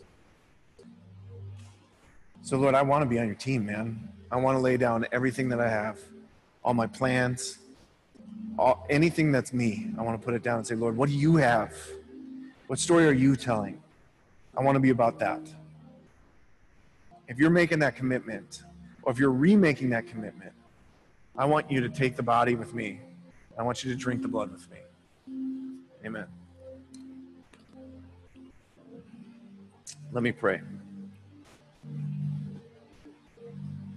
Lord, I pray that not at the end of our struggle or at the deliverance from our struggle, but during, in the middle of whatever we're in right now, that you would give us the supernatural foresight to not just see, but understand that we will look back and not say, I was suffering, but say, I was growing. I was blessed. Jesus, you're our example. We should be focused on your coming kingdom. Nothing and no amount of any suffering should take our eyes off of that because you suffered the cross for us for me. And when you come back, Lord, you're going to be looking for faith. Today, I'm, Lord, we're putting our eyes off of what's been right in front of us, and we're putting them back on you where they belong to you, on your story, on your purpose. And we're doing it united, Lord, for your story. Not my will, Father, but yours be done. We remember your sacrifice. And until you, relo- uh, until you return, we're declaring as one church, Lord, we believe. Maranatha, Lord, come quickly. Thank you, Jesus. Amen.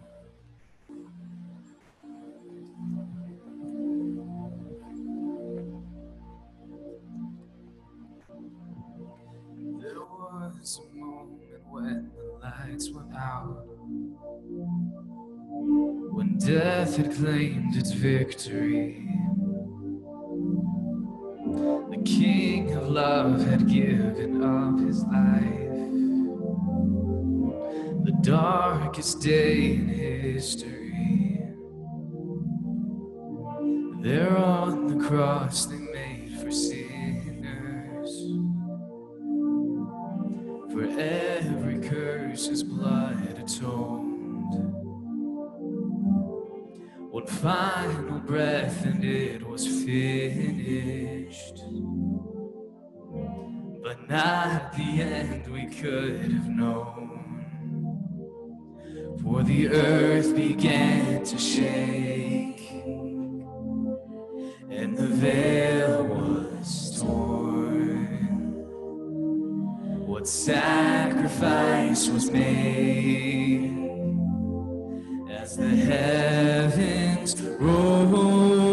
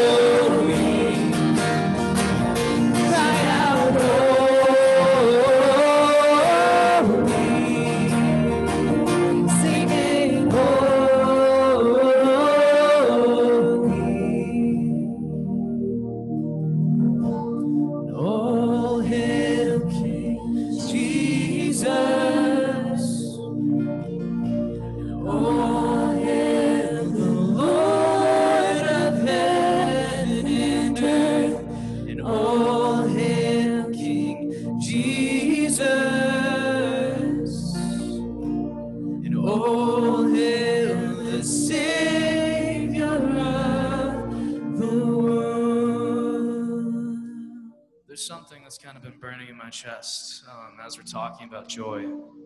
Um, I just, I, I want to share something, and I'm here to, to be a fool for Christ. Um, uh, but I just want to encourage and, and edify each one of you um, and share a little bit of my testimony.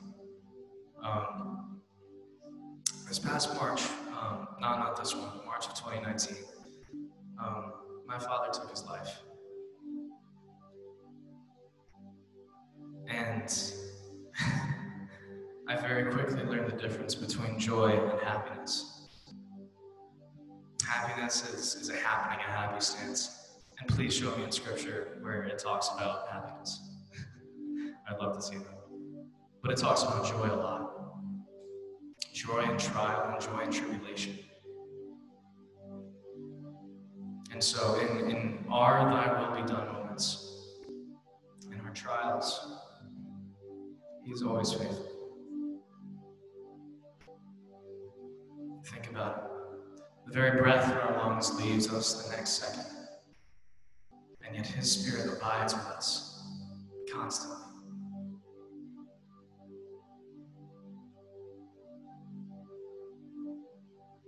He is steadfast.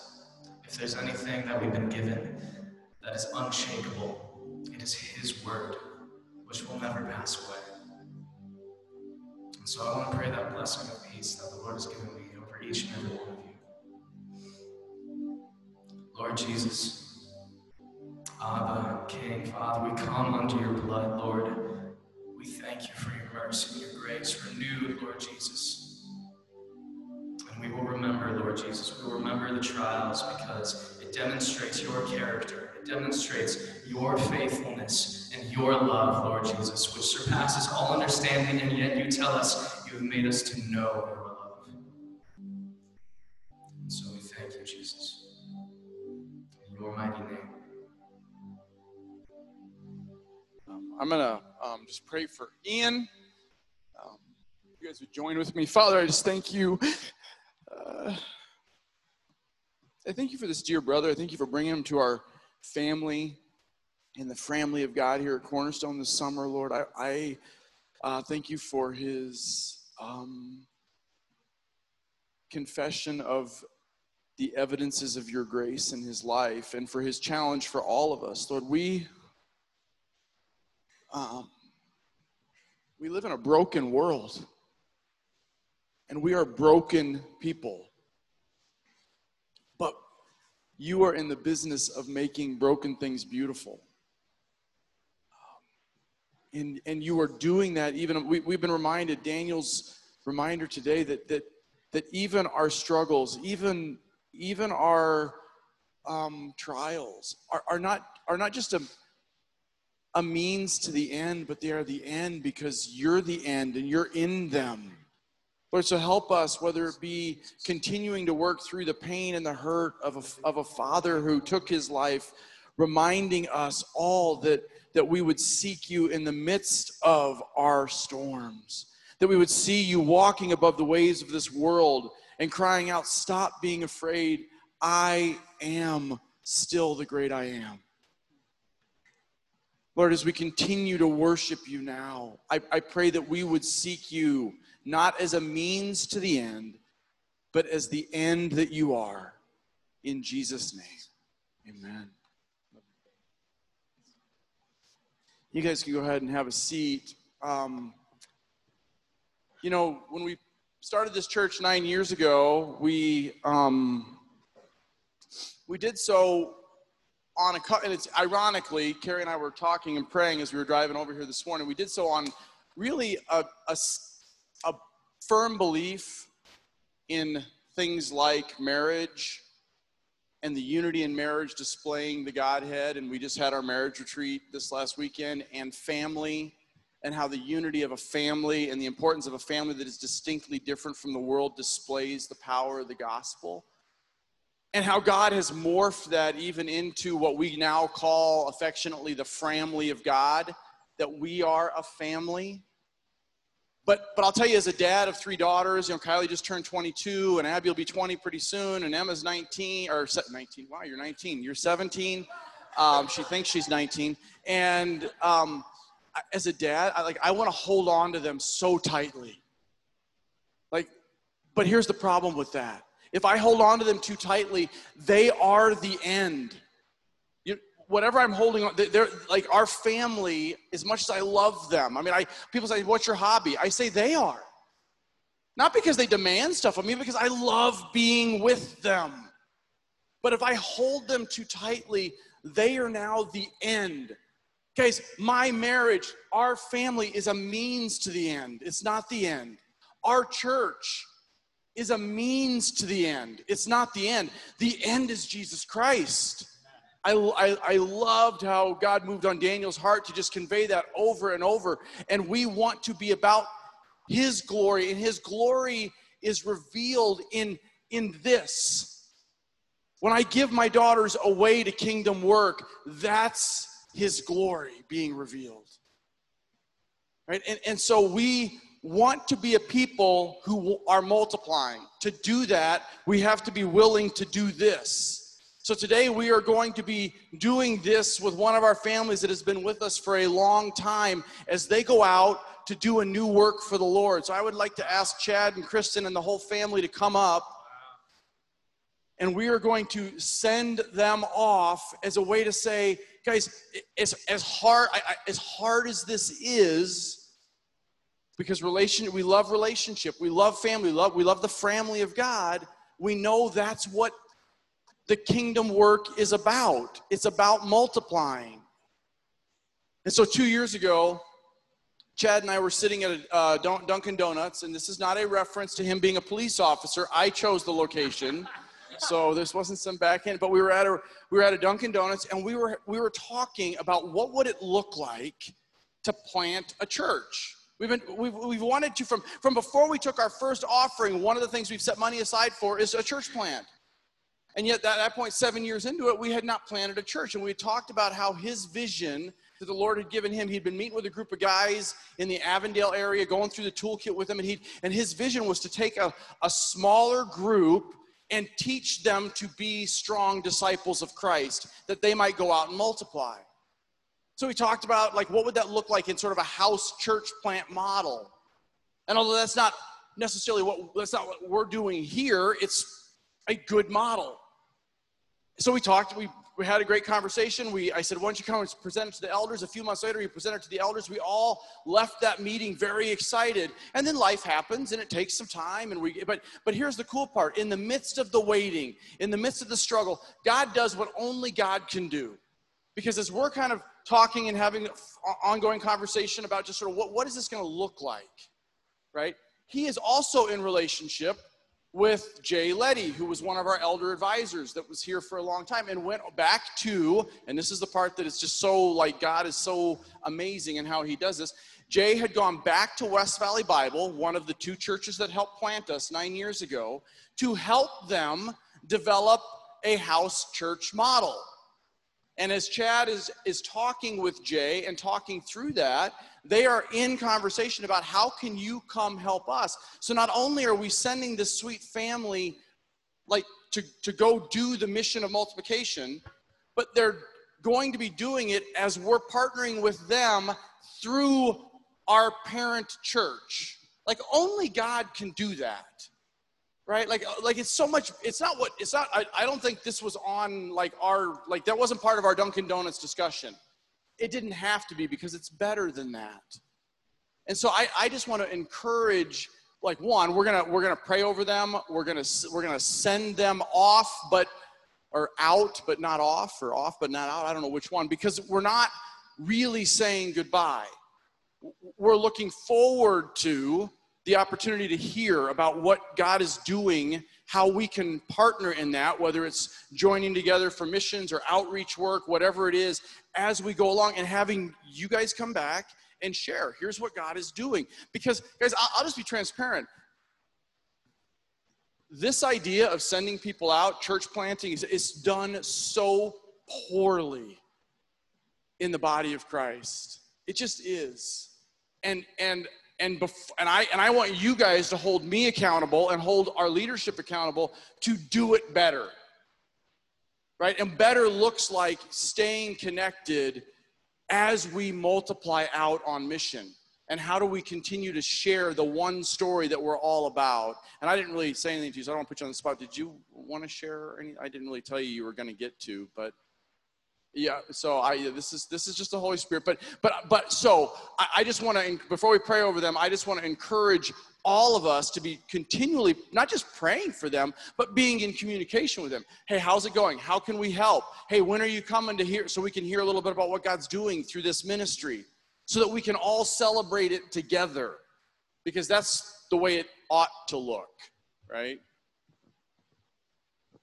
So uh, I just wanted to say three quick things. One, uh, there's a miracle this week. If you guys didn't hear, uh, Ramon got baptized on Sunday and then went home to the Lord Friday. So God saved him in the nick of time. So uh, it was a it was a miracle that we got to witness and be a part of. And um, for those that don't don't know, find somebody that went to Mexico and ask them. Uh, the second thing is we're here to humbly ask you to pray for us and bless us out. Um, we're unplanting, I guess is how we're saying it, because we're going back to West Valley, sort of. Um, and then the third thing is just to explain a little bit about what that looks like. So as Doug and I prayed through what a model of home church would look like, the thing that was missing was uh, how that works with oversight. And so West Valley has uh, switched their whole model to the home church because of COVID, which was timely. But their elders are assigned specific groups. And so they go and do ministry in those groups with the leaders of those groups. And so there's oversight, there's eldership, there's everything that we see necessary in the Bible for his church. And so it was just really cool that God put this on our heart two years ago. And he did pick Dunkin' Donuts, but I love the coffee there. I'm not going to lie to you. so, um, but to see that come to fruition. So again, to all all glory goes to God in this, and uh, we just ask that you would pray for us and don't let us be strangers. Don't like duck us at the grocery store. so um, we love you guys and Doug, and I just want to. One thing that I, I share with some people, and I've shared with men, and there's a lot of new faces in this room. Uh, before Doug knew this, and before I was really part of anything, they were doing a men's ministry in the mornings and this this uh, study helped me learn how to rightly uh, handle God's word. Now, what I didn't tell you is that I was already a pastor and I already had a master's in theology, but it wasn't until I went through that with Doug that I was able to understand fully how to rightly handle God's word. So, your pastor is faithful, and he has taught me more than uh, anything that I've been able to outside of God. So, I just want to say thank you, Doug. Thank you, Carrie, for putting up with us. Quit hitting me. It's not funny anymore. and uh, we love you guys. Thank you, guys. Can um, can the leaders come up? I know it's kind of weird. I, we want to gather around, and uh, I just don't want to freak you guys out. Or, um, but um, if you want to come up so we can lay hands on them, if if um, you, the rest of you, would uh, feel led, if you would just put your hand out towards them, um, so that we can pray together with them.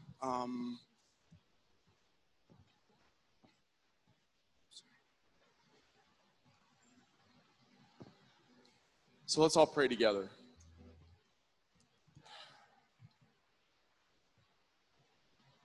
Father, I um,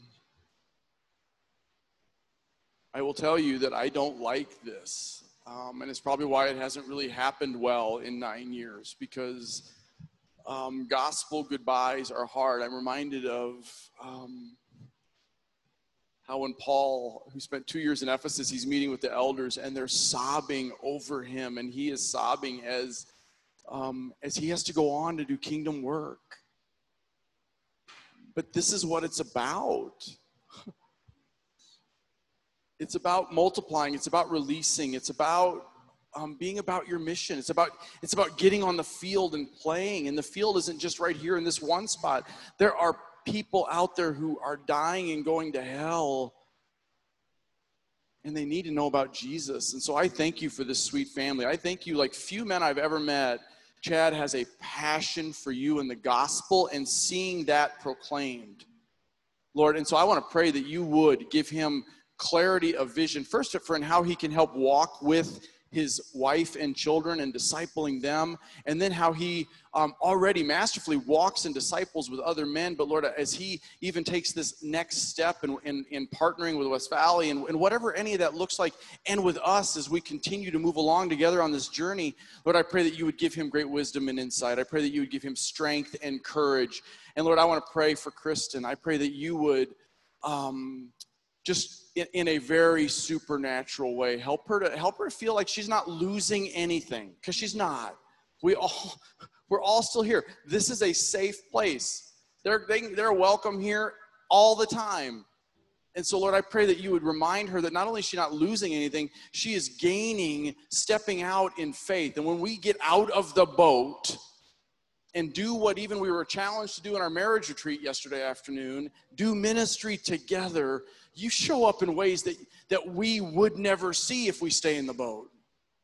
So, Lord, um, this is one of those opportunities for them to get out and walk on the water. And so, Lord, I pray that they, the, the kids, um, and even the people that they meet with would fix their eyes on Jesus Christ, the one who's calling them out on the waves, the one who's saying, Walk, walk to me, and I'll walk you back. Lord, I, I pray that you would keep us unified. Lord, I want to pray that, that, that the, the enemy hates it. We, we heard, we've heard testimony uh, from lots of different people today during prayer and, and the message. The, the enemy hates unity. So he's constantly creating division. There's no place for that here. Lord, I want to pray that you would just keep us unified, that you would do a unifying spirit work. That, that when there's division in the body, Satan is at work. And so we say in the name of Jesus, go to hell, Satan. You have no place among us. That even that we would even through this be closer than we've been to this sweet family. But because that would give you great glory, because that makes no sense. And that's why you'll do it. So, Lord, as we continue um, to worship you even now as your people, um, I pray that we would love on them, that we would ask questions, that we would stay connected, that we would share phone numbers if we don't have them yet, that whatever it looks like, that we can walk with this family as they go about your mission, and that we would see it truly as a celebration, even in the midst of what feels like loss. Lord, most of all, to the end, that it would be that your kingdom would come as your will is being done in this moment on earth as it is in heaven. We pray all of this together in the mighty, majestic, powerful name of the Lion of Judah, Jesus Christ our Lord, and all God's people said, Amen. Amen. All right, please stand and join us in this last song.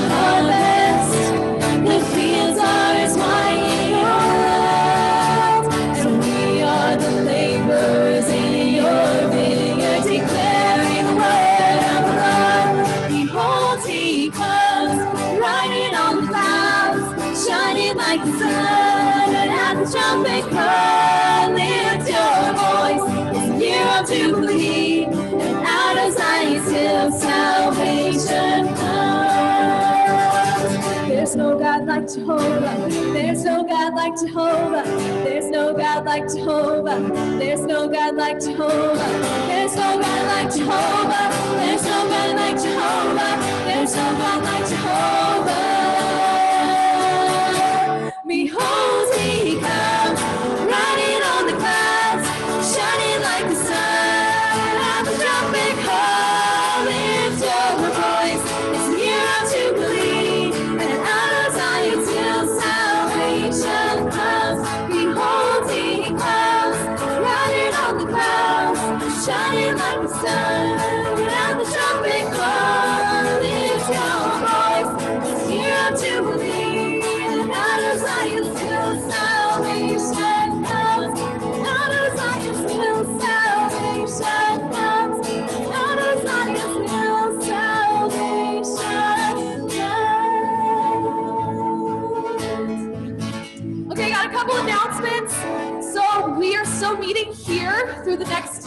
Least we have it through August 9th. The school that we were meeting in before says we can't go back till at least mid-October. So please, please be praying that God provides some place to meet. Um, be on the lookout for some exciting news about what we're going to be doing for discipleship groups in the fall. Um, information on that is coming soon. The groups start the first week of September, so September 7th. Uh, keep praying about how you might be better connected to the body of Christ by serving at Cornerstone. Next week is committing to your commitments. James 5:12, one verse, pretty easy. Our sending passage is Matthew 16, 24 to 28. Then Jesus told his disciples, If anyone would come after me, let him deny himself and take up his cross and follow me. For whoever would save his life will lose it, but whoever loses his life for my sake will find it. For what will it profit a man if he gains the whole world and forfeits his soul? Or what shall a man give in return for his soul? For the Son of Man is going to come with his angels in the glory of the Father, and then he will repay each person according to what he has done. Truly I say to you, there are some standing here who will not taste death until they see the Son of Man coming in his kingdom. All right, you guys are dismissed. Have a great week.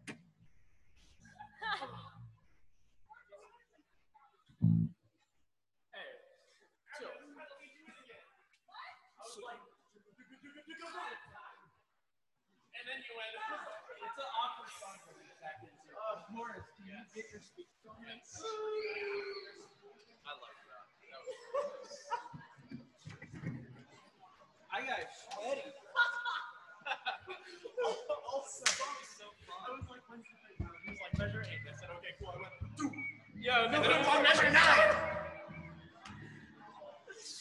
Fun mistakes are fun. No not fun mistakes happen today. Exactly. That's the, fun, that's the not fun ones. The very last. Hey, brother.